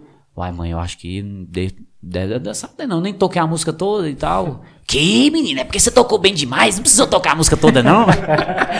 Ah, que- e, e realmente ela tava certa. Porque na hora que, que foi chamar, aí eu acho que o baixista estava tocando aqui, na, na metade, me pediu pra parar e fez assim, ó. Já foi. Acho tá que tinha baterista pra passar os. que tinha que testar ainda. Eu acho que tinha, não tenho certeza, vou perguntar ele depois. Eu acho que mãe falava que tinha ainda. Mas os caras já interrompeu, falou, não. É ele aí. Aí eles pegou e avisou, mãe, ó, seu filho tá, tá, tá na banda e tal. Mãe, eu sabia, rapaz, não precisava nem de teste. Minha mãe já tava toda. Não acreditaria. Não, já Ela tava toda. acreditava mais que. Que já falei, vai minha mãe, dizer que falei que meu filho é bom, moço, e tal. Eu falei que sei, meu filho, eu falei que sei e tal. Então, assim, foi uma influência muito boa pro meu irmão. Aí só que minha mãe também colocou as condições dela. Ó, ele vai tocar na banda, mas aqui vai ter que ter lugar pra ele ficar, que a banda tinha uma sede, a banda, os músicos moravam juntos. Vai ter que ter comida pro meu filho, ter não sei o que lá. Minha mãe fez um monte de exigência. Tipo, porque querendo ou não, ela era de menor, entendeu? Eu tava largando a escola aqui, então assim, você vê o tanto que minha mãe apoiou. Porque assim, eu tava largando a escola. Ele, depois que meu pai morreu, na minha família, meus irmãos, teve um- uma queda muito grande assim nessa questão emocional. Meu irmão aqui que tá aqui teve uns três anos de bomba, não foi? uns três anos, não foi? Foi. mas foi. Deu um desame. Minha irmã teve bomba. Acho que o único que não teve dificuldade na escola foi eu, mas também eu era o mais novo, então acho que não sei se. Talvez não influenciou, Influenciou tanto. convida Meus irmãos não tanto. teve muita influência pra estudar. Eles não- meu irmão parou no primeiro ano. Ele não quis mais estudar. Então ele deu a cara na música e falou: é isso que eu quero fazer. E minha mãe apoiou, então foi muito importante minha mãe ter apoiado. E comigo era a mesma coisa. Porque quando eu falei que ia tocar no meu show, minha mãe falou pras amigas dela tudo, pô. O último show que eu toquei, que a minha mãe. Minha mãe também é falecida. É, foi no, naquela festa de Amado Batista agora, no- na festa do milho, em Retiro, no Retiro. Isso, foi isso mesmo. Foi a última festa que minha mãe foi. Minha mãe morreu naquele mesmo mês, em setembro. E foi a última festa que eu toquei. Antes da minha mãe morrer também. E minha mãe foi. Aí minha mãe deu aula no Retiro muito tempo. Então minha mãe era muito conhecida lá. Fez muita amizade. Então, no meio do povo lá, o povo chegava. Ô, Aninha, ô, professor, ô, isso aqui. Então, mãe sempre tinha muita amizade. Mãe fazia eu passar uma vergonha. Isso aqui é meu filho, é o baterista da banda Originais do Baiano. Isso aqui é... Para, mãe. Para, moça. Ninguém conhece a banda. Quem não conhece o quê, menino? Originais do Baiano? Ixi, todo mundo conhece. Na cabeça da minha mãe, minha mãe vivia outra, tá ligado? Aí ela era bem empolgadona, pô. Vixe, ela falava pras amigas dela, Ela- ela convidava. tinha orgulho, né, Tinha, tinha. Eu acho assim, uma das coisas que mais me deixa feliz, até hoje, assim, é dizer que minha mãe apoiou até o último minuto de vida dela. Minha mãe sempre apoiou. É, minha mãe viu que desde pequena a gente queria fazer aquilo. Meu pai era músico. Então, assim, não tinha como minha mãe chegar e falar assim, não vai fazer isso. Então minha mãe sempre apoiou, ela apoiou muito. Ela dava os conselhos, ó, estuda, não, não vive só disso não, estuda música também, faz uma faculdade. Ela sempre me cobrava muito, e isso foi um dos motivos que eu iniciei a faculdade, por causa dela, ela falava, ó, você é muito inteligente, você não pode só estudar, só, só tocar não, vai estudar também, você pode fazer outras coisas também. Estuda música então, faz faculdade de música, então ela sempre tinha... Acho que toda mãe quer que um filho faça faculdade. né? Então ela... Foi pra entregar o diploma, pelo menos. É, pelo menos pra dizer, meu filho é formado. né? Então, tipo, minha mãe tinha essas paradas, né? Ela sempre apoiava. E nessa festa, cara, eu vou falar que você, eu passei vergonha demais por causa disso aí. Ela apresentava eu pra Deus e o mundo como se eu fosse um artista, tá ligado? Tipo assim, como se fosse um famoso. Meu, ó, meu filho aqui vai tocar na banda. Eu acho que ninguém nem sabia. Porque Que bateria ninguém né? nem vê, pô. Já terminou, já aconteceu o show que eu ia tocar e terminava o, o, o- o show lá, a gente ia trocar ideia com o pessoal, às vezes vinham umas meninas pra tirar foto com os cantores, a maioria das vezes é cantor, nós não tinha muita moral assim não. Aí ia tirar foto com os cantores, já aconteceu da pessoa chegar, Mané, pega o celular que tira uma foto com a banda aqui pra mim. Eu, não, claro. Aí eu tirava o cantor, rachava, pô. Rafael, meu cantor do Aquários Original do Baião, rachava. Aí elas, o que foi? Não, é que ele é músico também. Ele, Ô, né? Acho que por pena e por dó. Deixa eu tirar uma com você também, tá? eu, pô, sacanagem, né? Ô, Bro, eu tô lembrando aqui, você falou aí da sua mãe lá no Retiro. Aí me veio na lembrança da- do outro ano que a gente tocou. Foi um ano depois, né? Um ano depois que a gente tocou. E me conta a, a experiência que você teve um ano depois que ela já tinha falecido. Lá, o primeiro show, lá no Retiro, né? Que você contou pra mim. Você lembra? Que eu fiquei Você emocionado. ficou emocionado um ano depois que você foi tocar lá nessa mesma festa e ela já tinha falecido. Tinha falecido. Na mesma festa, na- tem as edições, né? A festa do milho esse ano, a festa do milho do ano que vem. Um ano anterior, no 2018, foi quando a minha mãe faleceu. Que foi essa festa que ela foi, apresentou eu pra todo mundo, aquela coisa. Um ano depois, eu, eu toquei na festa de novo. Eu toquei, por incrível que pareça, eu toquei pra duas bandas. né? Eu toquei pra Originais do Baião, que era a banda que eu trabalhava antes da pandemia. Fiquei quatro anos lá. E com o Massim, que foi, acho que foi um dia depois ou um dia antes? Um dia depois. Um dia depois foi com o Marcinho. E eu, assim, eu fiquei emocionado mesmo, porque foi um dia que eu senti muita presença dela. De verdade. Eu sou um cara assim, que eu já assim, trocamos ideia aquele Uhum, dia lá. Eu sou um cara que acredito muito nessa parte espiritual, me considero uma pessoa muito espiritualista. E eu senti demais, porque eu lembrei de tudo, o palco tava no mesmo lugar, e aquela coisa toda. Então eu lembrei de um ano anterior, como é que foi, né? Deu aquela saudade, aquela coisa toda. E quando eu tava tocando, eu senti como se ela estivesse ali comigo. Vai! Vai, toca aí, isso aqui e tal. Então eu fiquei bem tocado. Até falei pra você, né, Marcinho? Fiquei bem. é tanto que no show, bem acho sentido. que O, o show que a gente fez lá, acho que foi o melhor que pra mim foi o melhor que eu fiz assim na região aqui. Acho que foi por causa dessa energia que teve, né? Essa preparação é, que a gente teve mais cuidado, né? De, de fazer pra poder entregar um show é melhor pra galera e eu acredito que isso aí com certeza deve ter influenciado, né? Sim, sem dúvida. É, na época que a gente tava pegando aquela festa ali, eu comecei a produzir o show de Massim. Isso. Né, Massim? Massim chegou em, bro, é, mexe aí. Você bota as músicas que você quiser. Quem manda é o C, pô. Você não você fala assim, quem manda é o C, moço. Eu vou cantar o que você mandar. Aí eu me senti tipo assim, porra, caralho, eu sou foda, hein? Entendeu? O cara vai cantar o que eu mando, então beleza. Porque assim, eu sempre tive essa iniciativa de, de, de querer liderar, de querer fazer o repertório. De- e de fazer bem feito, né? E de querer fazer também bem feito. Eu sempre fui muito cuidadoso. Vocês viram aqui, ó, o atraso live. da live aqui hoje foi por minha causa.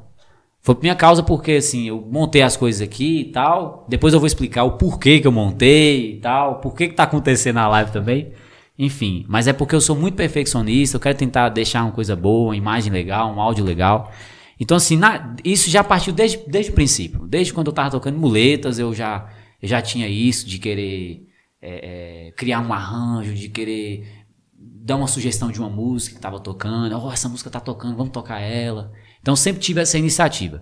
E com o Massim, o que que aconteceu? Eu tocava na banda Aquários Originais do Baião, que talvez você já ouviu falar. Conhecendo. É, eu toquei quatro anos lá. E lá tinha um produtor, que é Silvinho, tecladista e tal. E, e Silvinho, ele tinha um pensamento completamente diferente do meu em questão musical, de, de, de, de repertório, essas coisas e tal. Então, de certa forma, eu tocava às vezes um pouco incomodado. Eu vi uma música e falei, Sei como é gente, que é. não é essa música que tinha que tocar, não era essa música que tinha que abrir o show. Tinha que ser uma música assim, assado. Às vezes eu sugeria uma música, os caras não conheciam. "Ó, essa música tá tocada, tá tocando demais e tal. E o pessoal, ah, não sei não. Porque os caras, não- eles não eram muito assim. Então, eu começava a ficar... Eu era... Porque também eu era o cara mais novo. Entrei na banda com 19 anos. E os caras tudo já tinham mais de 30 e tal. Então os caras estavam em outra Outra pegada, vibe. é. E tal. Eu tava bem naquela. Queria botar funk no show, botar uns trem doido e tal. Pra você ver, eu nunca gostei de funk. Só que eu, eu tenho essa, essa, esse pensamento de que se o povo gosta, vambora, não tem essa.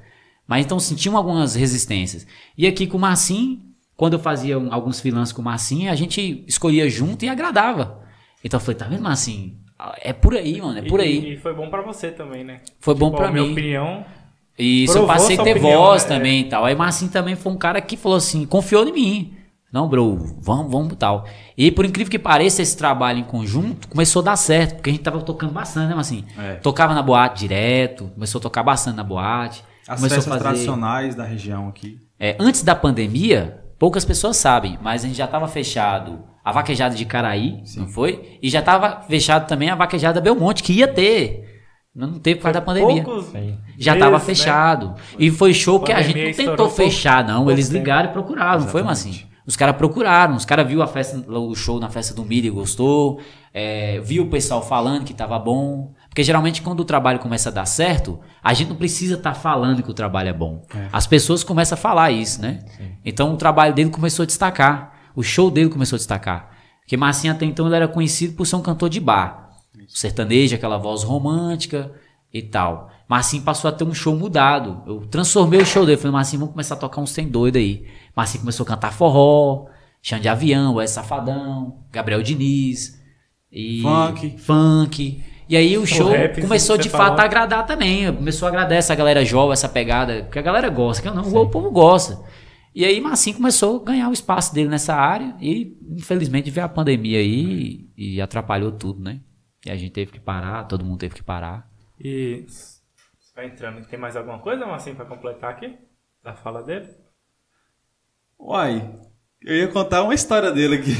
Que Maria. Antes de mudar de assunto, eu vou esperar. Ele ficou falando do show, do, do show aí, mas disse pra mim uma vez, rapaz, que teve uma dor de barriga violenta num palco. Teve. Conta essa história, Fernandinho. Não, já, já aconteceu de tudo. Eu já caguei e caí na minha bosta. Caramba. Já, vou contar essa história aqui. Já, já. Ó, ó, o que que aconteceu? Viva! Olha que história desgraçada. Nós fomos tocar lá em Lontra.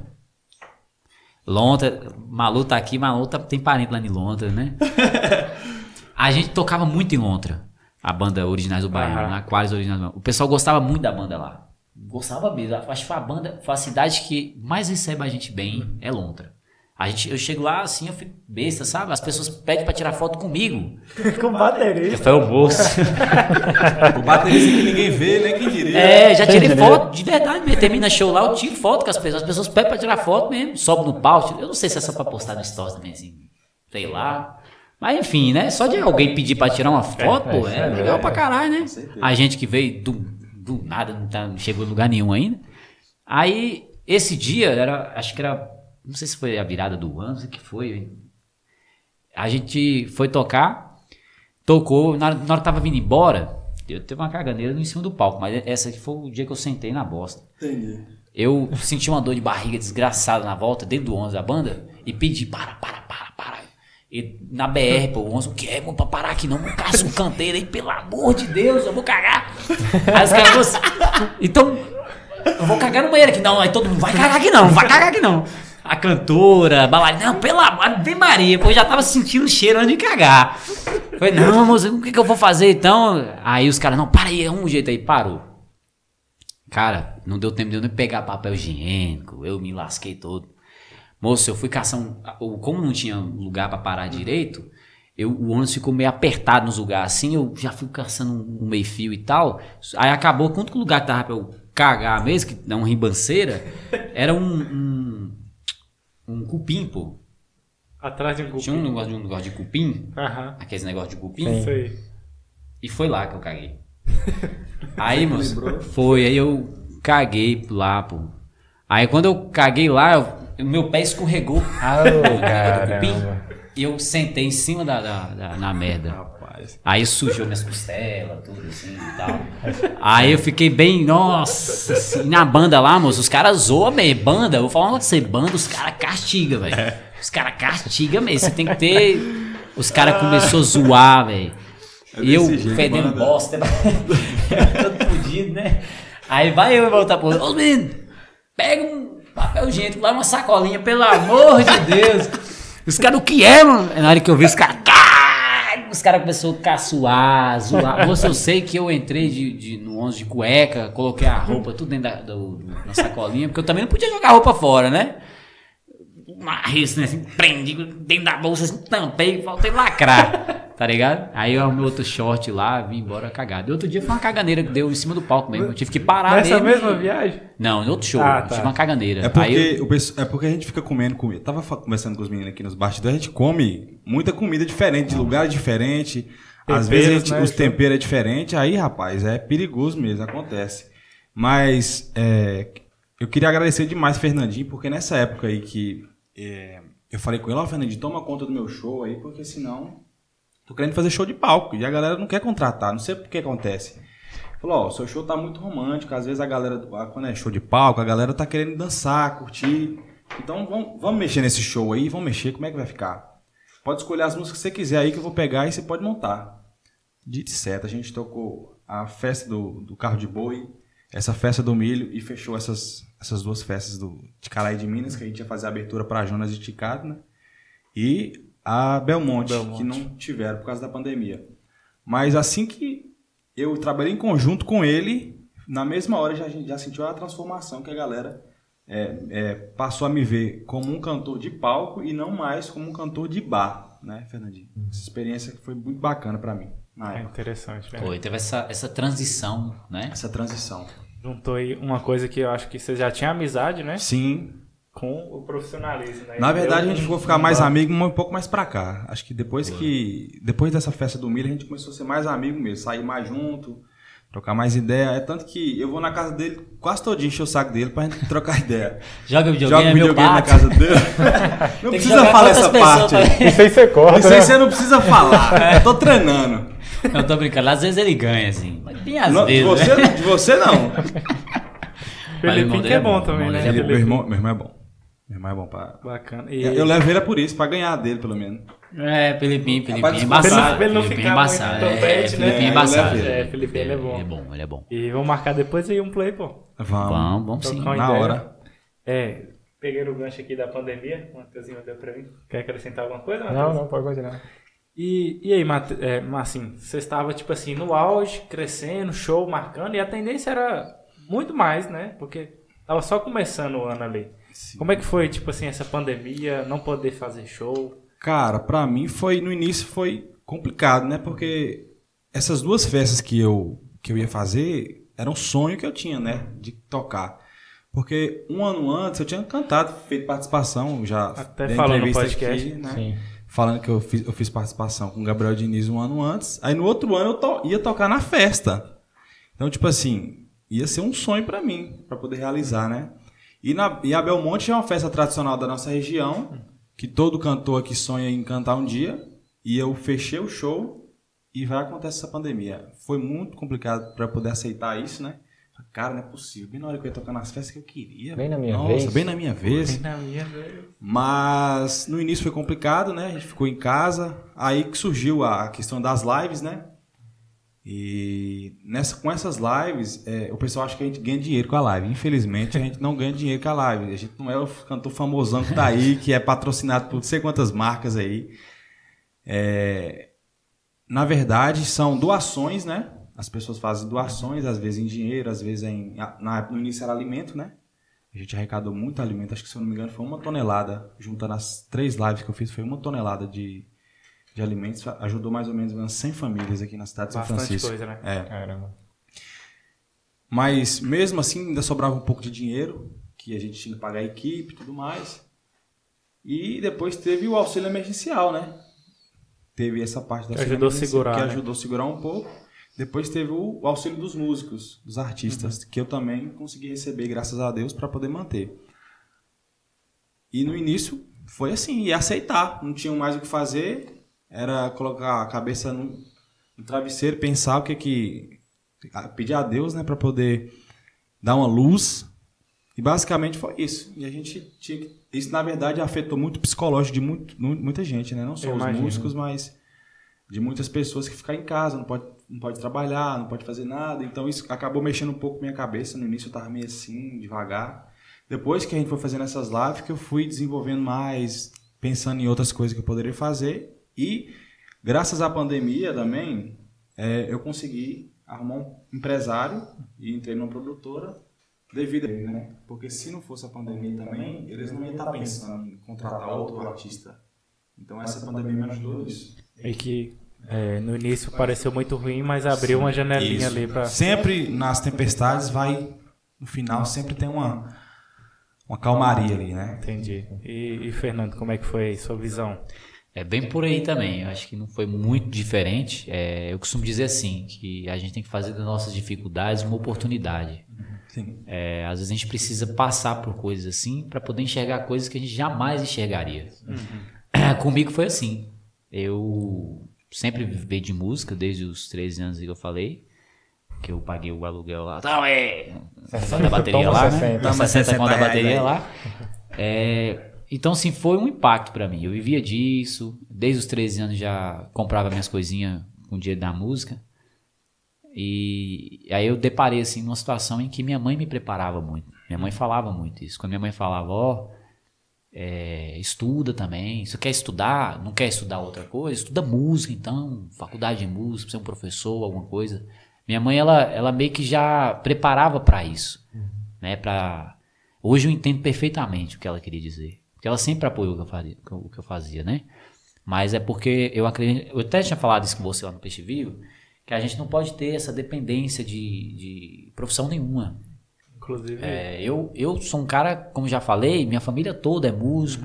Eu vim dessa origem e tal, mas eu não posso me, me rotular como um dependente da música.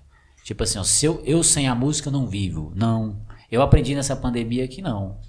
Que eu não posso viver em função da música. Eu amo a música. Se você me ver tocar, você vai ver que nem um grilos infeliz lá gritando o tempo todo, tocando alegre. Porque é o que eu mais gosto de fazer. Porém, aquilo não é tudo na minha vida. Minha vida é mais importante que a música. Então a pandemia serviu para mostrar pra gente isso, que a vida é mais importante, a qualidade de vida é mais importante. A gente cuidar do nosso psicológico, né? Todo mundo desenvolveu uma ansiedade no meio disso. As nossas namoradas que vai saber bem isso, não é, Malu? Não é? Tipo assim, tem coisas que só quem tá próximo da gente sabe a dificuldade, a labuta, né? No início mesmo eu questionava, eu ficava reclamando, pô, mas não libera pra nós, esse governo não sei o que e tal. Ficava queixando, pô, abre umas coisas, não fecha pra outros e tal. Mas aí depois que eu parei de reclamar, eu falei assim, ó, eu vou, eu vou tentar dar um jeito. Eu acho que o problema tá aí, não é só eu que tô afetado. E aí veio as transmissões. Através de Milene, Milene Cristina, que eu tava fazendo transmissão tocando. Eu toquei pra Massim na live de Massim. Toquei com o Baião Tropical na live Vaquejada Solitária. Baião Tropical, vocês devem conhecer. Toquei pra eles. Toquei pra JP, João Paulo. JP o Príncipe também, muita gente deve conhecer também. Fiz a a live com ele tocando bateria e tal. Inclusive foi o artista que eu, eu tinha uma. um- até então tinha acertado, a gente tava na banda e tal. Tinha começado a, a, a, a entrar na banda ali e tal, aí veio a pandemia. O que acontece? Eu tava nessas lives, ela viu e falou com o Fernando, muita gente tá querendo que eu faça uma live. Como é que faz? Eu- Você é a pessoa que eu tenho aqui mais perto, que mais tá envolvida em live, pelo menos tocando. Como é que é? Eu não sabia nem como lives, né? começar Falando, a fazer "Esse uma cara deve transmissão. entender, né? Eu não sabia nem por onde começar. Só que eu sou um cara que eu gosto de desafio demais, pô. Eu gosto demais. Na hora que ela falou isso pra mim, vem, moço, faz uma live pra mim. Porra, eu não sabia nada, pô. A única noção que eu tive foi lá na casa de Massinho, que Vaguinho foi o que transmitiu a live, eu só toquei. Mas ali conversando, você tira dúvida e tal, eu comecei a entender. Ali eu já comecei a ter uma noção. E aí eu percebi que tinha uma possibilidade de eu talvez aprender. Aí eu falei, "Ô, Milena, me dá uma semana, que uma semana eu vou estudar como faz live e eu vou tentar fazer. Aí foi eh, dito e certo, uma semana eu estudei mesmo, parei, vi Caiu os pra programas, perguntava Faguinha, enchi o saco Faguinha, perguntava outra pessoa, e aí foi conversando e tal. E aí eu aprendi e fiz a transmissão dela. A transmissão dela você viu hoje, a gente tava lá em casa, te mostrei, foi um resultado muito legal. Muito bom. Através dela surgiu outras lives que veio outros convites, ó, faz aqui pra mim isso aqui. Aí eu falei, pô, dá pra pagar uma grana com essa parada aqui, né?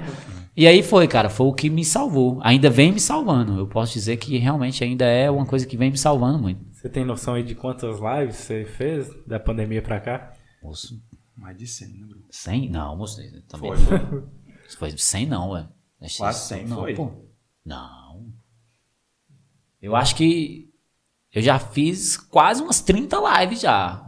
Umas quase 30 já. É Porque 100 é muito, pô, você tá doido. Ah, bro. É live pra cá. Todo final de semana, esse cara, onde você tá? Tô fazendo a live aqui, lá em São Romão, bicho. Cara, lá em São Romão. É, pô, porque, tipo assim, eu sou um cara meio doido.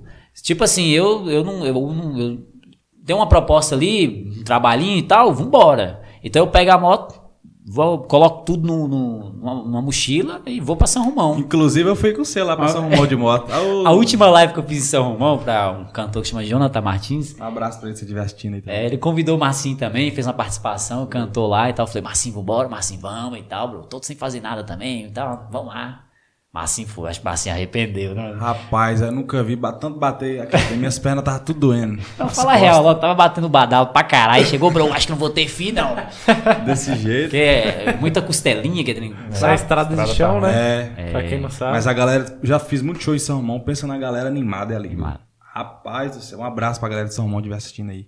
Festa de outubro. Quero né? voltar lá pra tocar nessa festa de outubro. A única festa que eu sou louco pra tocar lá também é essa aí, viu? É, eu tive o prazer de dizer que já toquei quatro lá, né? vezes já. Já toquei lá quatro, quatro, vezes. JP É também. bacana a festa. Vai chegar meu momento, lá. né? Não, vai chegar.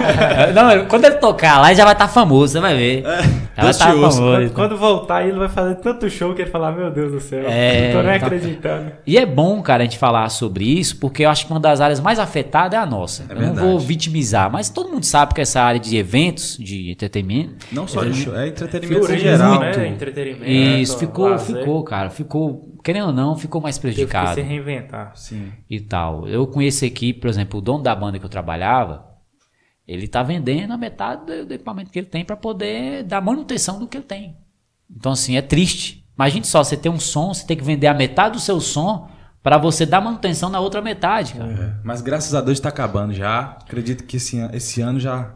Sim, eu Pelo tenho, menos volta eu mais ou tenho, menos. eu assim, eu, eu confesso pra você que eu não crio mais expectativa de data. Eu também não. Tipo assim, data, acho não. que vai vacinar ali em outubro. Não, não tem mais eu isso. também não. Não, não trabalho mais com isso. Prazo, não coloco mais prazo mais nas coisas. Coisa que não tá ao Mas eu sinto que tá próximo. Não vai deve- demorar. não vai demorar, isso aí, E vai voltar. certeza. E vai voltar no pique. voltar com Vou tudo. falar Vai com voltar com você. É. Pelo É, menos nós, músicos, nós estamos numa sede de tocar. Eu vou subir em cima do pau no primeiro show. Você vai quebrar as Eu baquetas. vou quebrar a baqueta, vou quebrar a baqueta não é tocando, eu vou quebrar na cabeça. Assim, raiva, sabe?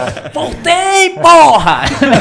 Eu vou ficar muito doido, Eu tá? acredito que a galera também tá. A galera Tá doida pra dançar, velho? Não, A eu galera tá sedenta, a galera tá sedenta de por casa. Não. Qualquer festa que tiver, a galera vai, independente de onde for, vai ter. Eu Pode acho ter que três festas que enche as três. Tipo louco, assim, é uma área que às vezes pode parecer até um pouco desvalorizada, mas quando voltar, vai ter festa, vai ter Vai. evento, vai ter show pessoal que às vezes ficava em casa e deixava de ir, vai começar a comparecer. A galera quer se Você vai divertir. ver que vai dar um, um boom. A galera quer se divertir, então o evento tá aí pra isso. E eu tenho certeza que até esse final de ano aí, acredito que já volta parcialmente. Eu tenho esperança que terá carnaval ano que vem. Eu também tenho, acredito que Eu, sim. eu vejo com bons olhos. Eu, Eu, acho que vai ter. acho que terá. A vacinação ter. tá muito Só avançada. talvez eh, as eleições é o ano que vem, né? Sim. Talvez não tenha por politicagem. A gente sabe que o país está com esse problema político no lugar, quem quer continuar, ver aquela coisa. Mas se fizer tudo do jeito que, que tem que fazer, eu tenho certeza que carnaval ano que vem a gente tem. Deixa eu dar um É. Felipe Henrique mandou um alô Marcinho. Alô, Felipe Henrique, um abraço pra você, meu irmão. Tá colocando os comentários na tela aí também, cara, de vez em quando? É, um aqui que não consegui identificar colocou: Eita, desgraça. Os comentários eu não leio, não, Jota. Tô brincando. Davi Fonseca, meu colega, meu colega aí. Luninha, ô Luninha, você é um cafajeste, meu irmão.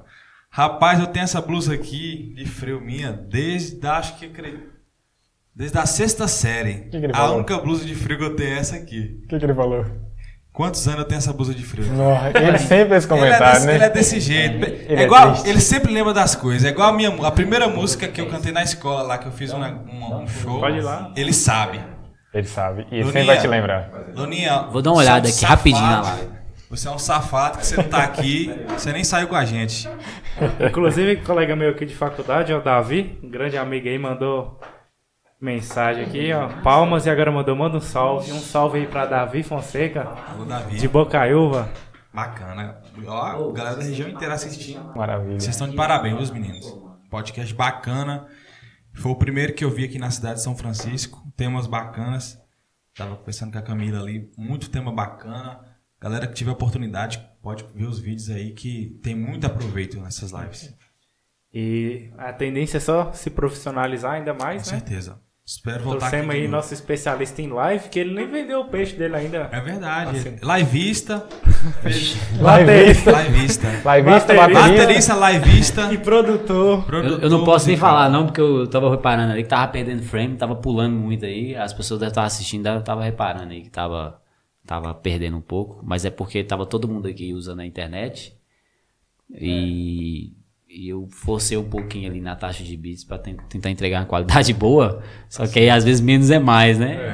Aí eu Agora tive vai que diminuir certo. um pouquinho ali pra poder rodar mais, mais liso, porque tá no, no. Wi-Fi. Então, é, Mas eu acredito que agora vai ficar bom. Vocês podem reparar aí que não vai travar mais. Então, se tiver algum comentário aí, nós vamos, vamos ver aqui. Você.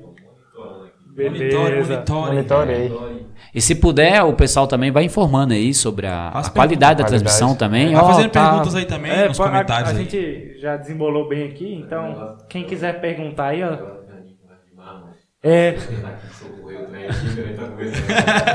tem várias vezes que eu, que eu é, ia perguntar alguma coisa, algum comentário, mas eu tava. É, não, pode, interromper, mano, pode interromper.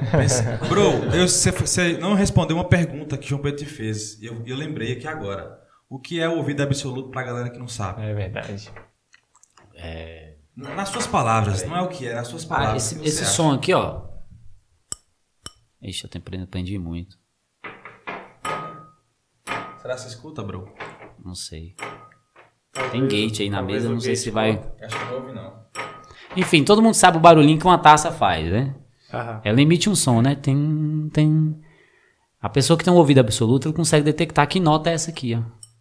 Pelo som. Tem, De qualquer Essa coisa. nota é sol, toma aí, ó. Aí essa nota fala, ah, essa nota é mi, essa nota é não sei o quê. Então é essa é a, a capacidade de quem tem ouvido absoluto. Então, é, em outras palavras, ele consegue enxergar a música em tudo. Qualquer barulho. É. Sim. Tipo cores, é como as cores. Nós não conseguimos ver aquela cor ali e falar que ela é vermelho. Ele consegue ver esse som e falar que som é esse, que nota é Meu essa. Deus. né? É, Ah, esse som aqui é um, um Lá maior. Isso aí seria um dom ou algo treinável? As duas coisas também. Até o ouvido absoluto também é, tem a- é, como você aperfeiçoar. Porque, querendo ou não, o que, que é? É uma memo- memorização do som. Você tem que memorizar o som. Por exemplo, eu, com pouco, pouca experiência que eu tenho de, de instrumento harmônico, que é violão, guitarra, instrumentos são todos harmônicos. É, eu tenho, às vezes, algumas identificações que eu sei. Por exemplo, se você fizer um sol maior, eu- mesmo eu sem ver, eu consigo saber que é sol. Mas é porque eu já decorei essa nota, já ficou muito na minha cabeça essa nota. Foi uma das primeiras que eu aprendi. Então, o ouvido absoluto é tipo isso: é você memorizar nota por nota. É a prática. É a prática. Então, prática. sim, É você prática. pode desenvolver essa capacidade. Mas, assim, não é fácil e, e detectar em sons de coisas, assim como um, Um copo. um copo é mais analíticas, difícil. Bem mais difícil. E tal. Aí E- tem as duas coisas. Entendi. Ficou claro aí, galera? Quiser perguntar mais alguma dúvida aí? Ficou É, claro? Tem, temos- tem alguns tem- telespectadores temos- que estão. temos uma, É, pla- eu uma plateia. Eu expliquei pra ela. mais Temos uma plateia aqui, e aí, plateia? Uma pergunta, Tem plateia. alguma pergunta da plateia?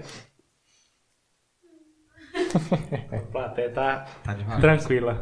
tá devagar? Então elas estão entendendo aqui, tão, É, né, do é, papo. é? Estão entendendo? Eu tô querendo Tipo, que acaba assim, logo, né? Tipo aquela aula que professor. E aí, galera, dúvida? Você Alguma não dúvida? o Não. que, o que perguntar? É, aí. Só na hora da prova. E na maioria Ah, das vezes é porque o aluno já quer que a a aula acaba, né?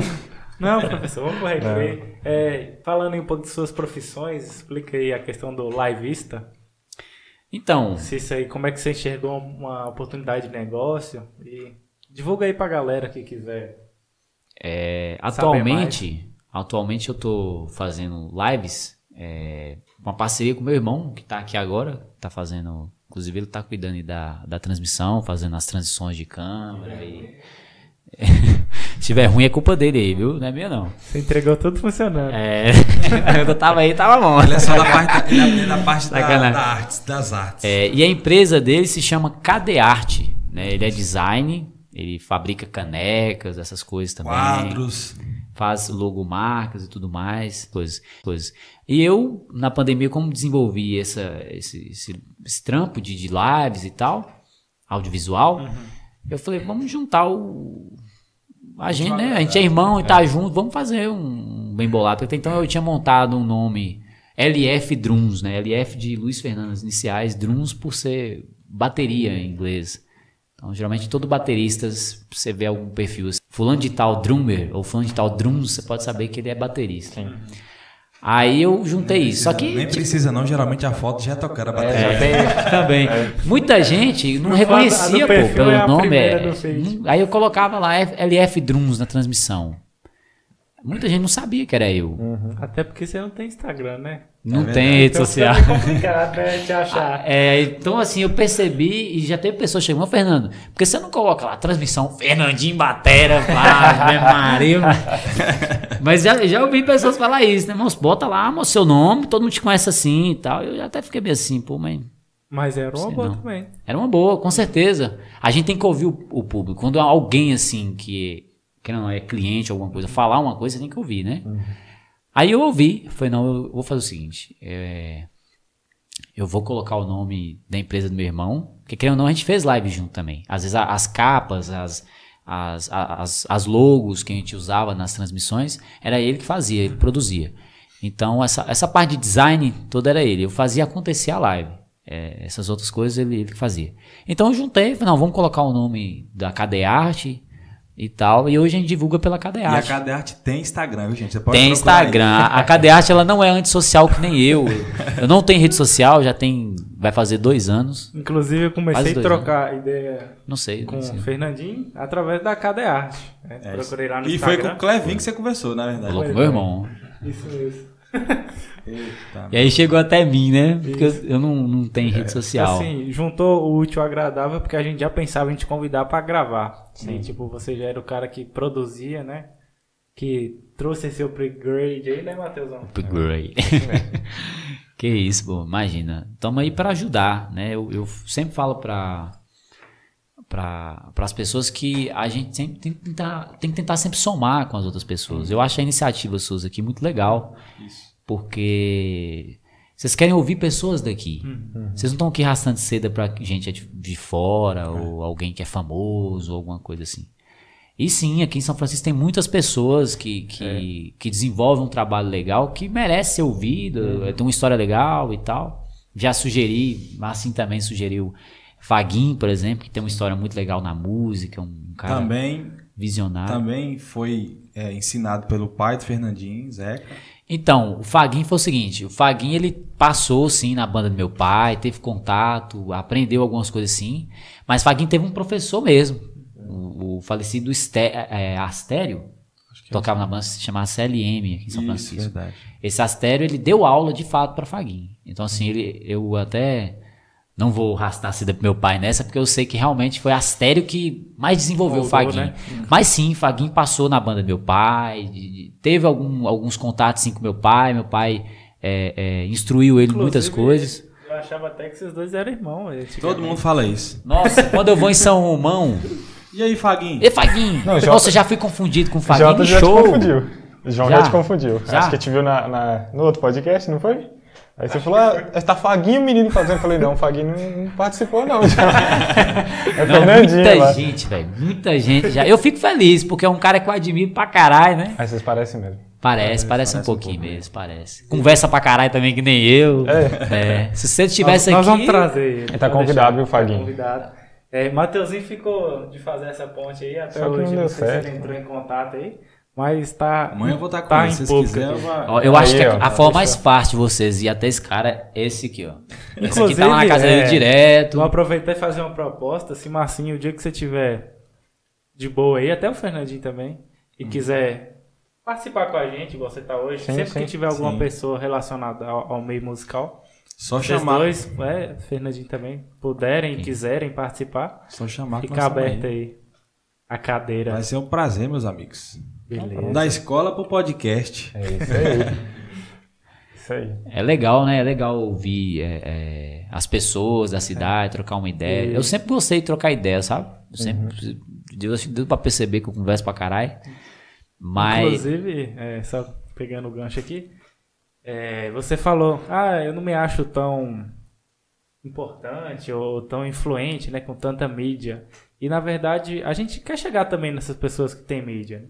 Mas a gente também quer chegar nessa pessoa que às vezes não tem tanta mídia, ou às vezes é, mas não tem Instagram, né? Como é. que você acha um cara que não tem Instagram? E mostrar que também é, essas pessoas fazem um bom trabalho. Tem muita pessoa, muitas pessoas que fazem bons trabalhos aqui.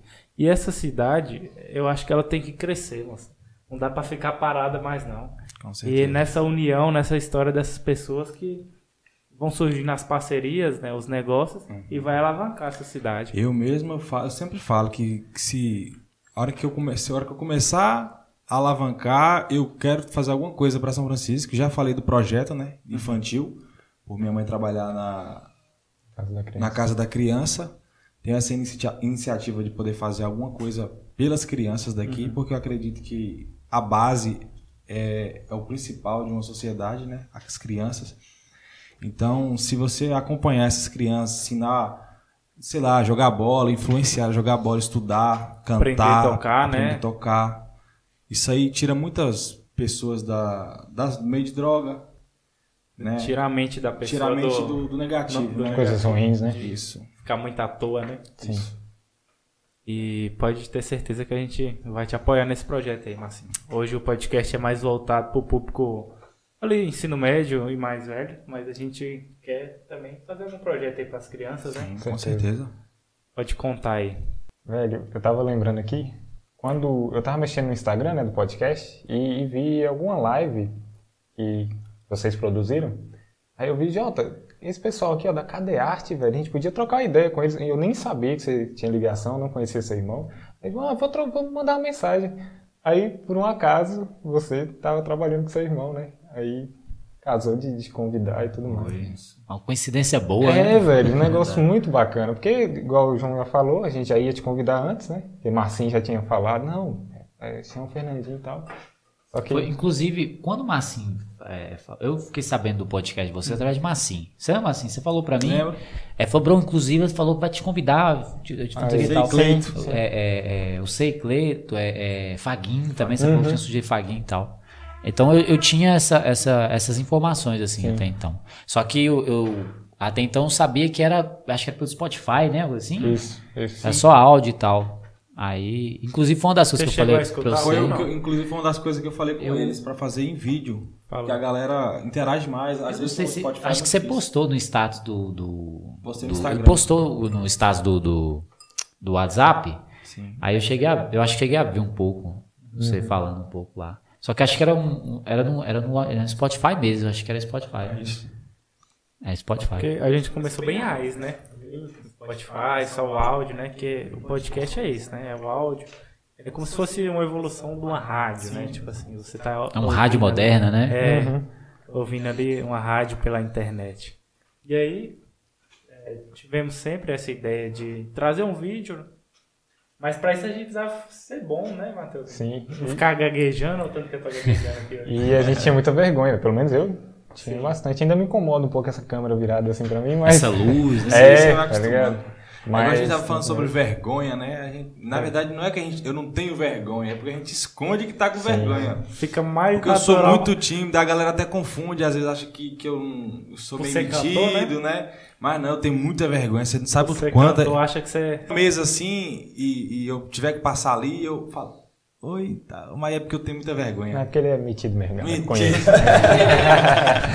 Brincando. Eu Não, também mas, tenho muita é, vergonha. eu, vou, eu E- vou ter que defender ele nessa aí, realmente. É, Marcinho é uma pessoa muito humilde. Quem conhece Marcinho sabe que ele é muito simples e tal. Mas aqui, aqui acho que em qualquer, qualquer lugar as pessoas acham que.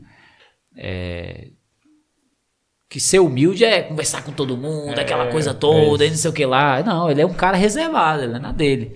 Mas se você trocar uma ideia com ele, você vai ver que é um cara muito simples, pô.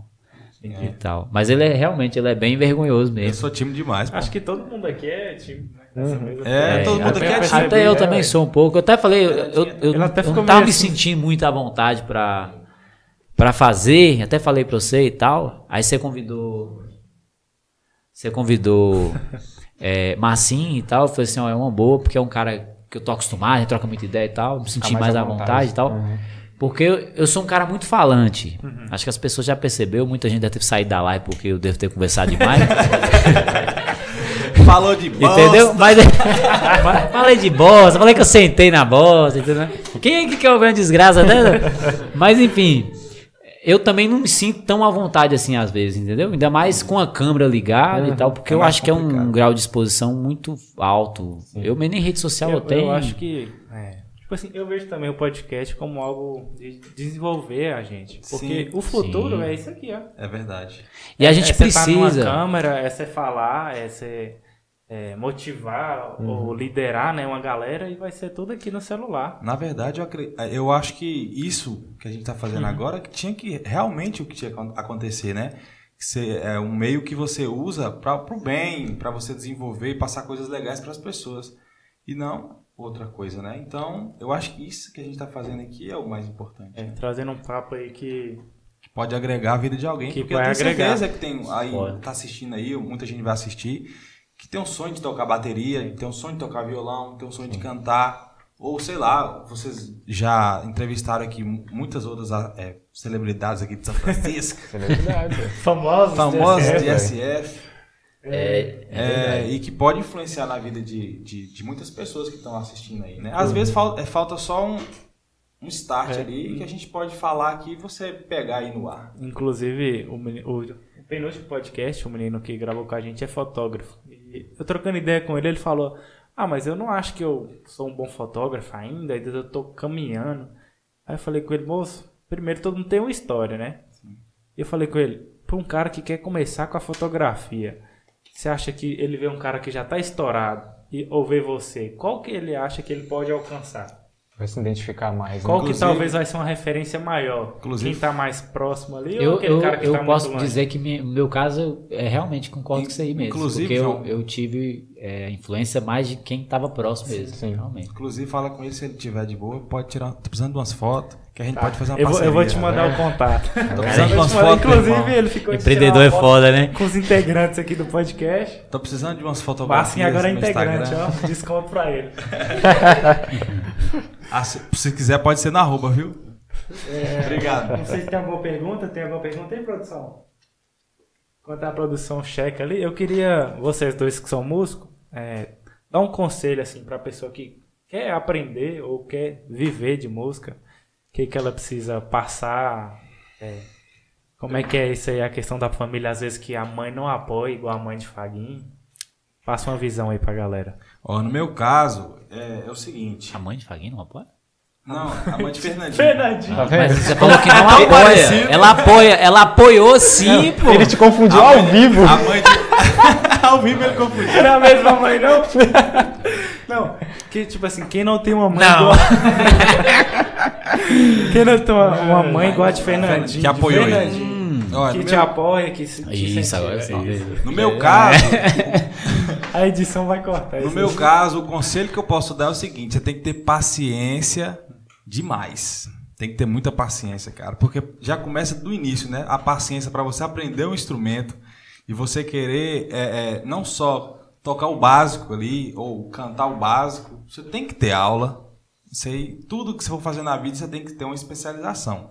Você tem que fazer uma aula, você tem que fazer um, aprender uma aula de tocar violão, você tem que todo dia estar querendo buscar algo diferente. Então, no meu caso, o conselho que eu dou para as pessoas que querem viver de música, você tem que ter muita paciência e aprender que você nunca tá bom. Você nunca tá bom. Você sempre tem que buscar melhorar sempre mais. Você sempre tem que buscar é, é, novas. Como que você fala, bro? Novas. Referências? Novos Não, desafios. Novos desafios. Porque, igual, como eu cantava nos bares, né? Uhum. Cantava nos bares, o pessoal me viu como cantor de bar romântico. Então, o que que o start que deu o Fernandinho? Que eu fui em Fernandinho. Fernandinho, cara, eu preciso mudar meu show, velho. Então, a gente tem que ter essa noção. Então, o conselho que eu dou, tem que ter paciência e se esforçar bastante, porque... Tem que ter atitude, né, Ah, tem que ter atitude, porque é, essa, essa, o que sua mãe fez com você, por exemplo, a minha mãe teve também um pouco no início comigo.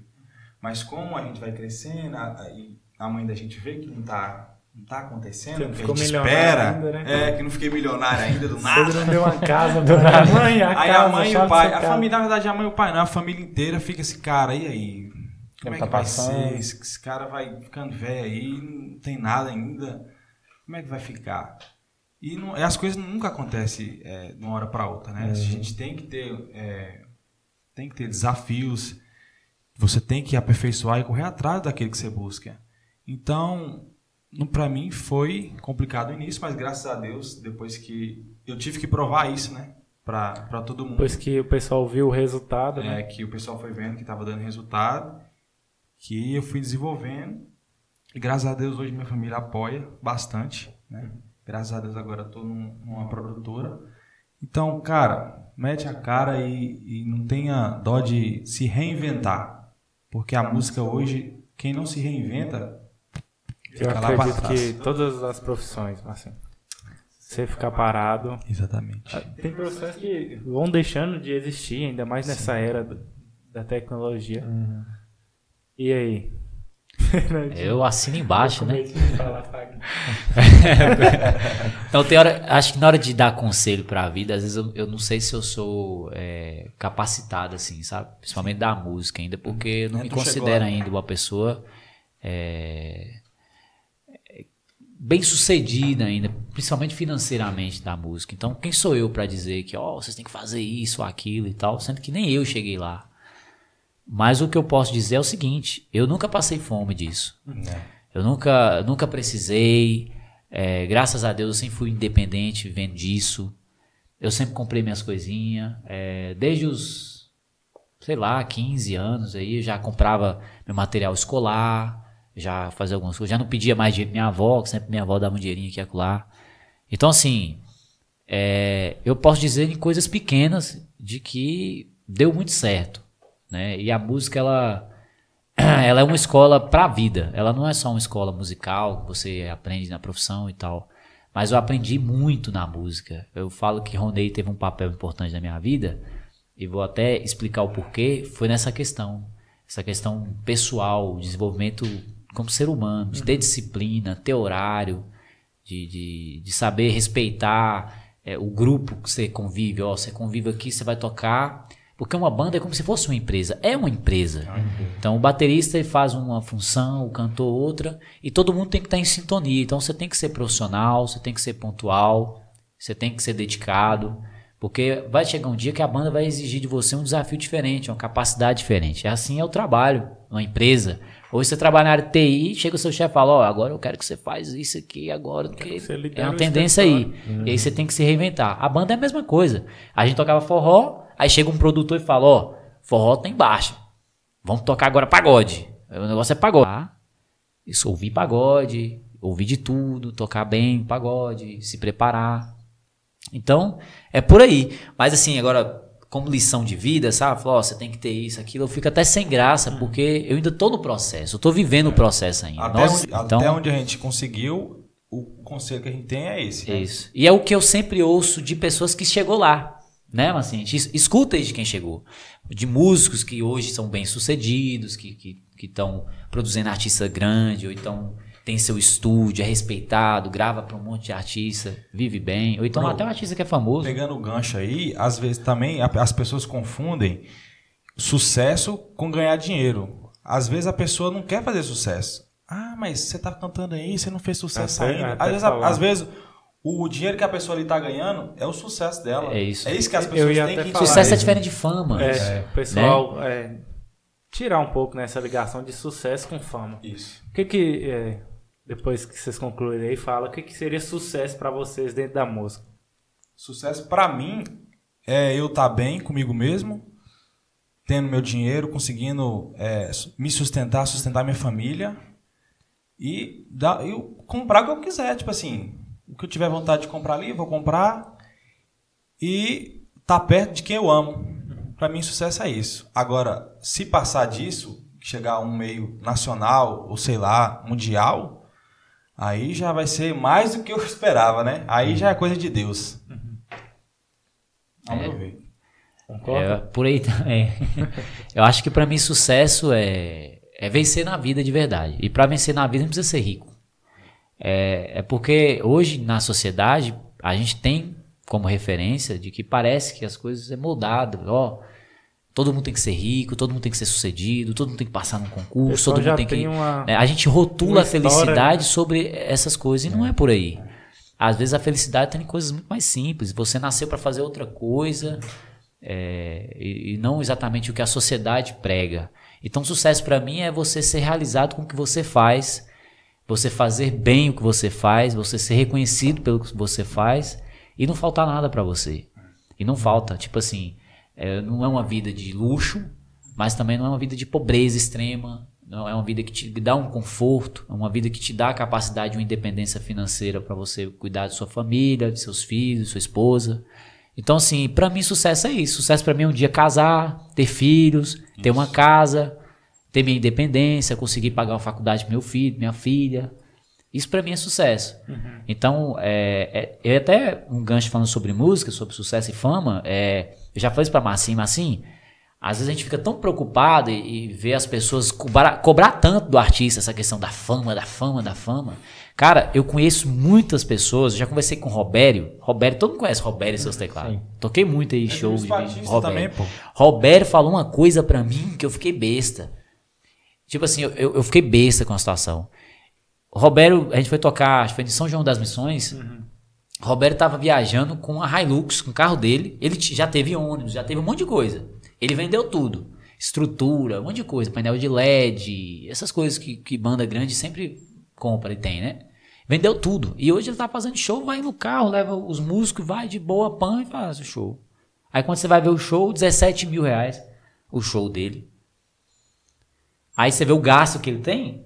Hoje ele tem uma vida muito melhor do que a vida que ele tinha antes. O show era um pouco mais caro, mas o gasto era, Era muito absurdo, maior. né? Então, assim, o cara optou por uma vida mais simples que proporciona um maior conforto pra ele. O, casa, o cara tem uma casona lá na, lá na cidade dele, que eu até esquecia. Não sei se é o Tio próprio- Flotone. enfim, o cara é bem sucedido, sabe? Pode pagar uma faculdade Feliz, top pra né? filha dele. Tipo assim, só que o cara não tá no auge. Não tem a fama toda. Mas tem um reconhecimento. fala, Fala, Roberto, as pessoas sabem quem é. fala, Mas tem né? sucesso. Tem o É. sucesso. Então, ali eu percebi o que é sucesso mesmo. E ele falou isso pra mim com, com todas as palavras. Cara, não precisa mais disso. Pra que eu vou colocar um painel em cima do palco pra mostrar uma aparência de uma coisa e tal? Sendo que eu, eu não tendo um painel, eu vou ganhar muito mais, vai sobrar dinheiro pra mim. Então, um cara que optou pelo sucesso em vez da fama, de uma aparência e tudo mais. Então, eu falo com o Massim, Massim, se você um dia conseguir uma, uma capacidade de conseguir uma agenda boa, com um preço de show bacana, que vai te proporcionar uma vida boa, meu irmão, você tá no sucesso, você tá na capa. Sua vida deu certo. Né? Então, eu conheço muitos, muitos é, é, cantores e tem a vida. O cara consegue viver. O cara tem uma agenda boa, o show não é tão caro, mas a agenda é muito boa. O cara não é tão famoso, o cara consegue ir no mercado.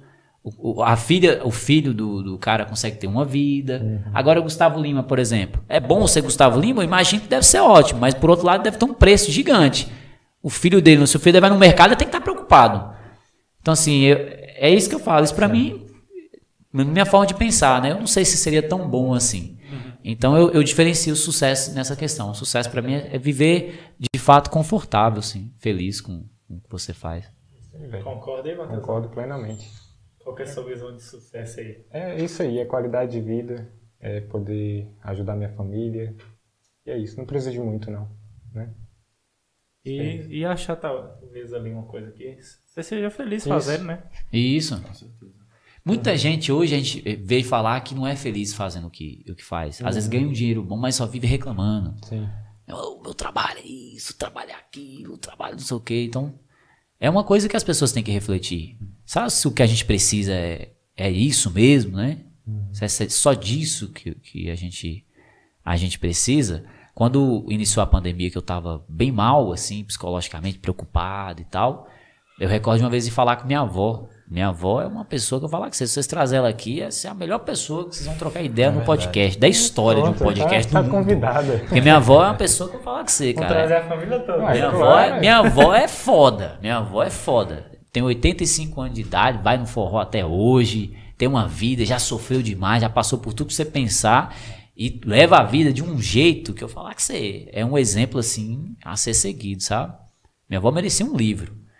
E nesse dia eu tava bem perturbado assim, eu fui, cheguei lá na casa de vó e comecei a falar pra ela, ó, vó, tô preocupado porque não, não voltou a tocar e tal, eu tô angustiado e eu tô precisando arrumar um emprego, arrumar um dinheiro, alguma coisa, as coisas não sei o que e tal.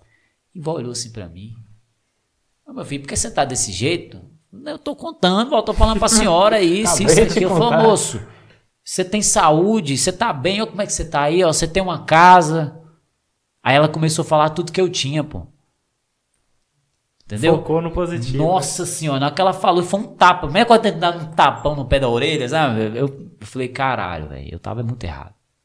Eu tava muito errado porque eu tava importando com uma coisa que, no fundo, não era o mais importante. O mais importante é primeiro Você você, ter né? saúde, é você tá bem. Entendeu? É você ser grato pelo que você já tem, Pelo entendeu? E tem. às vezes a gente acha que a gente não tem, e a gente tem muito.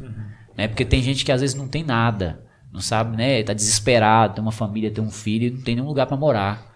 Então eu passei a ter uma visão diferente sobre a dificuldade e passei a enfrentar a dificuldade como uma oportunidade. Então eu vi na dificuldade possibilidade de fazer lives, fazer outras coisas e falei, pô, mano, é isso aí, vamos dar cara. Você vê que hoje aqui a gente tá aqui fazendo, né? A gente trocou uma ideia, pouco tempo que a gente conversou, A ideia já bateu. já tudo, bateu, entendeu? Porque eu tô nessa vibe assim, sabe? Essa vibe positiva. De querer ir pra cima, pra frente, entendeu? Pensar positivo, fazer as coisas acontecer. Ficar reclamando, não. Buscando só as coisas do jeito que eu quero. Ah, não, isso aqui se não valer a pena, eu não vou. Não, pô, vamos lá, vamos fazer valer a pena então, pô. Como é que você vai É saber, isso né? mesmo. Sem testar. Se a gente É, não ir atrás e tentar, a gente nunca vai saber se vai dar certo ou não.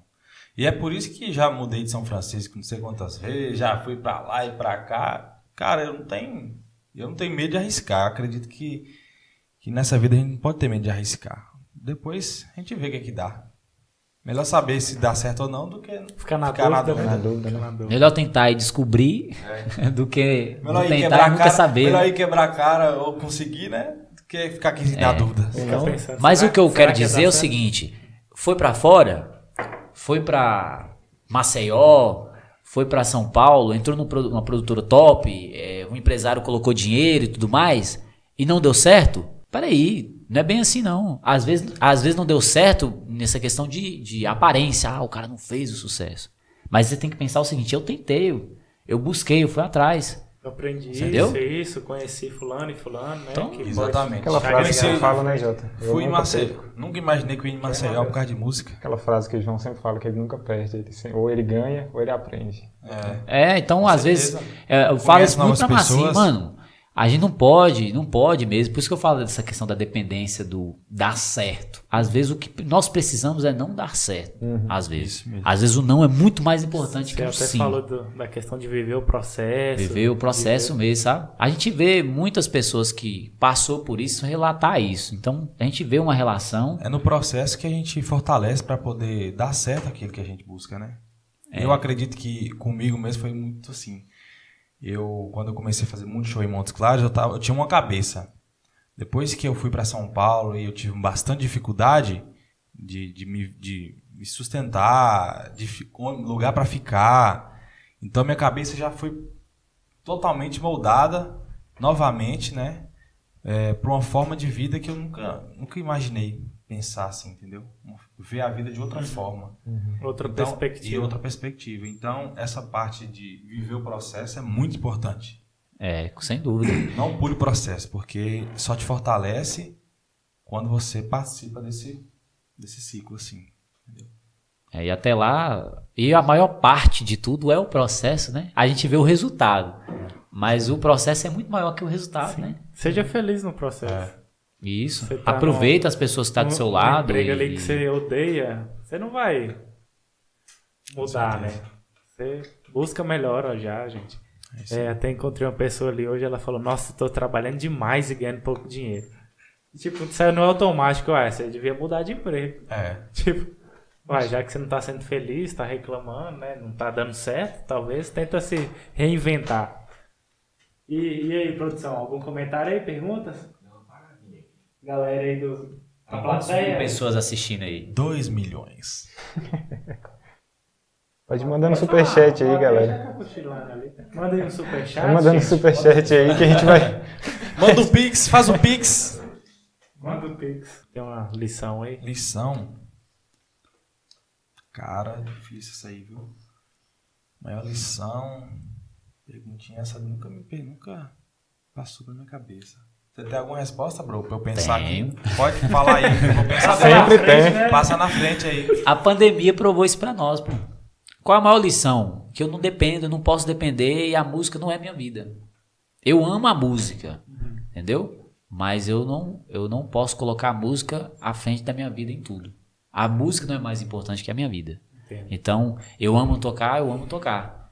Mas não tocar não pode ser mais importante do que minha vida, né? Então, foi uma das maiores lições que eu aprendi na é- música foi isso, a não depender tanto assim, principalmente psicologicamente de uma profissão ou de alguma coisa, Não só de música, né? De sabe? Foi uma das maiores lições assim que a pandemia é, Bacana essa lição. Eu acho que essa é a lição que eu vou carregar desse podcast. Que ele falou. E tipo assim, ele não é só o Fernando Batera. Ele é o Luiz Fernando, Eu sou o Luiz Fernando, qualquer coisa. exatamente. Tá ligado? eu posso ser qualquer coisa e acho, e acho que nós temos que pensar assim, Você pode ser feliz com outras coisas também. com muitas coisas, sem dúvida. Já tem uma resposta aí, Márcio? Não vou deixar essa passar. Assim deixa eu A passar. grande lição, acho que ficou essa aí mesmo, pra, que Fernandinho falou. Então, dá um Ctrl C, Ctrl V. Ctrl C, Ctrl V, assina Os embaixo. caras ficam copiando, né? Fora. Ou quantas mil pessoas tem? Se tiver três pessoas, nós falamos que é três mil, viu? É, três mil mesmo? Acertei? Puta, tem três pessoas? Então tem três mil pessoas assistindo. Bom demais. É, galera, é, independente aí, né, da quantidade de pessoas, estar aqui hoje pra mim foi muito bom. É, essa estrutura, essas pessoas, essa conversa é o que eu vou levar aí na minha vida.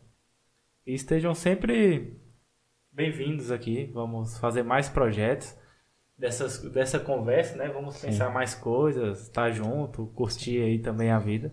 Com E certeza. tá sempre aberto aí o convite.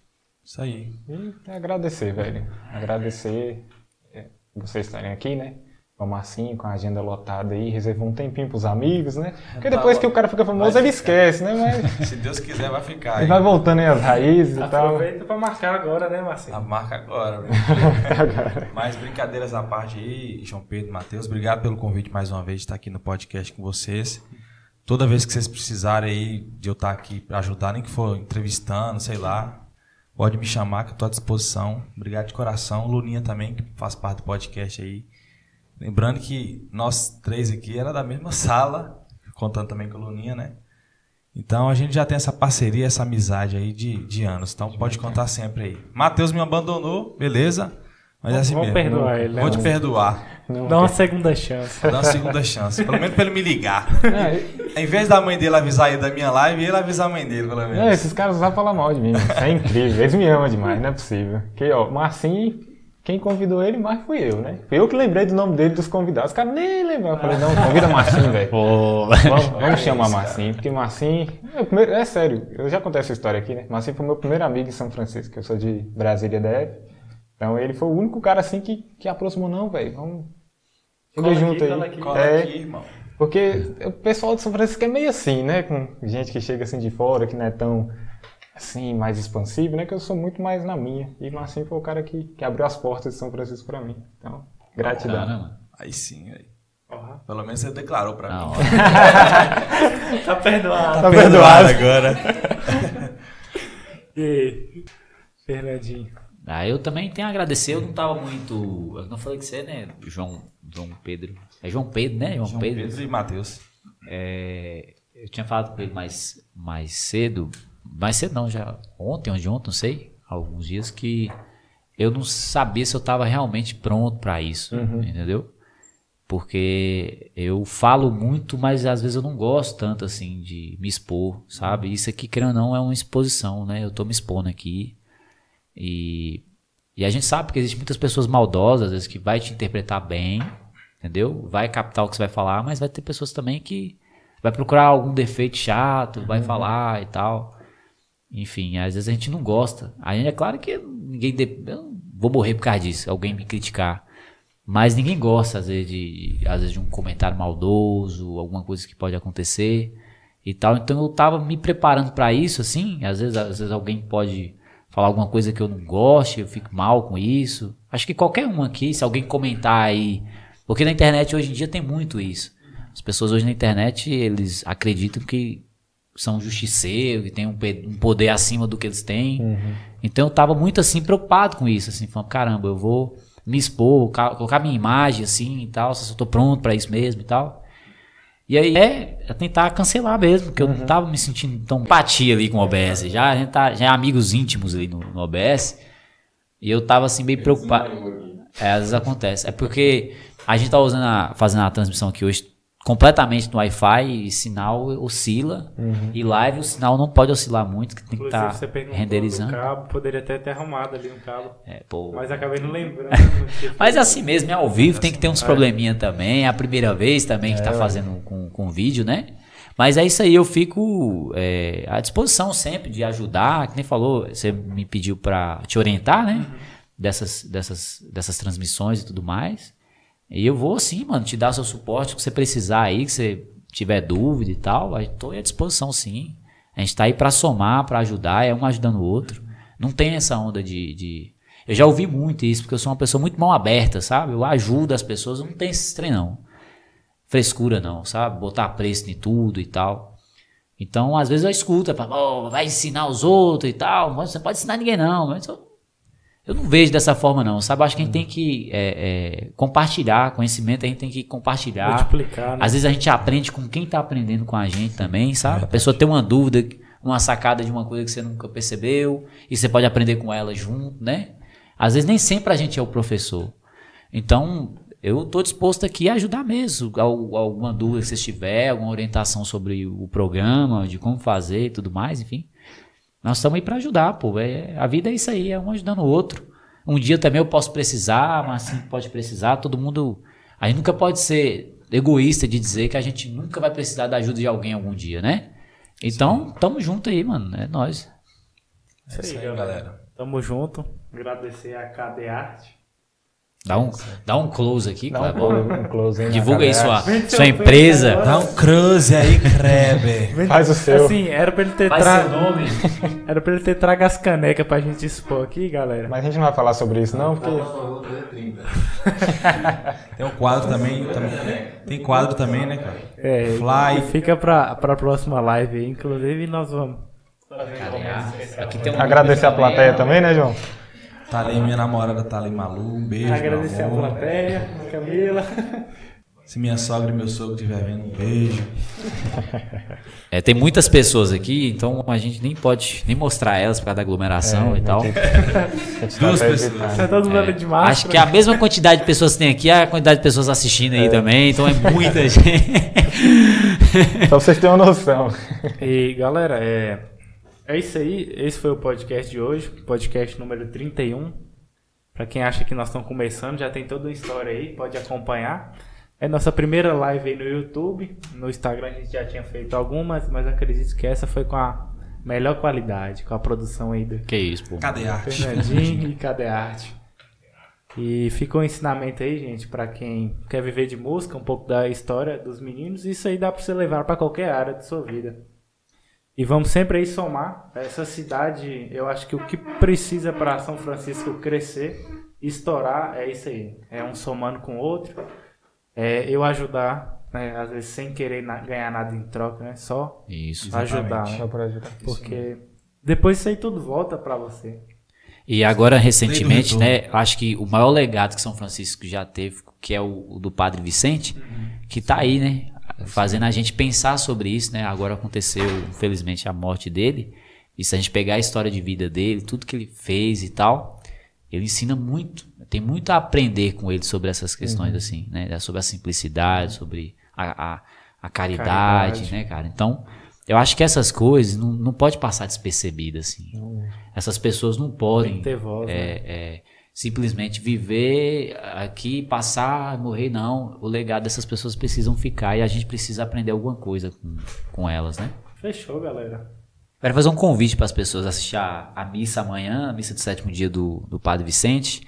É, o pessoal da paróquia, eu fiz a, a transmissão da, do cortejo e, e, e da missa, né, que, que teve lá da cerimônia.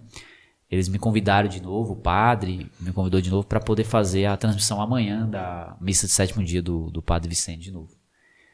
E aí eu vou estar fazendo a transmissão e peço às pessoas também que, que quem são, quem for católico, né, ter a mesma crença, que possa assistir também, divulgue o link, divulgue, divulgue o link nos grupos familiares, enfim, nas redes sociais aí, para poder fortalecer, de uma certa forma, da gente contribuir em homenagear uma pessoa que fez tanto por nós aqui na cidade, né? Tantas e tantas famílias que foram beneficiadas das atitudes do Padre Vicente.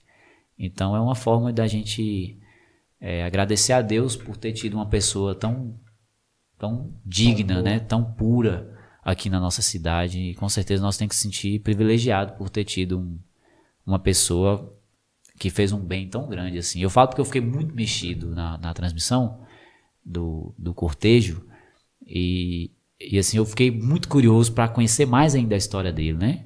Cheguei em casa, assisti o documentário todo e tudo. E a gente fica cada quanto, quanto mais você é, aprende sobre ele, mais encantado você fica, cara, mais, mais tocado você fica. Bacana. Então, assim, é uma forma simples, é um convite simples, muito fácil também das pessoas contribuir, é simplesmente assistindo, né? Vou deixar lá. Fazendo uma oração também por ele, Instagram, pelas Vou pessoas. deixar o link lá, galera, na bio. Você me Isso. manda lá. Vou mandar para você lá. E aí No divulguem também, também. quem puder assistir também, que tiver disponibilidade, assistir a, a missa amanhã, né? Da transmissão da missa do sétimo dia do padre. E é isso aí. Fechou, galera. Um abraço e é isso aí. Tamo junto. Tamo junto. Bota tiro boi, encaixa, bota tiro encaixa. Foi, bota tiro burro, encaixa, bota tiro em burro,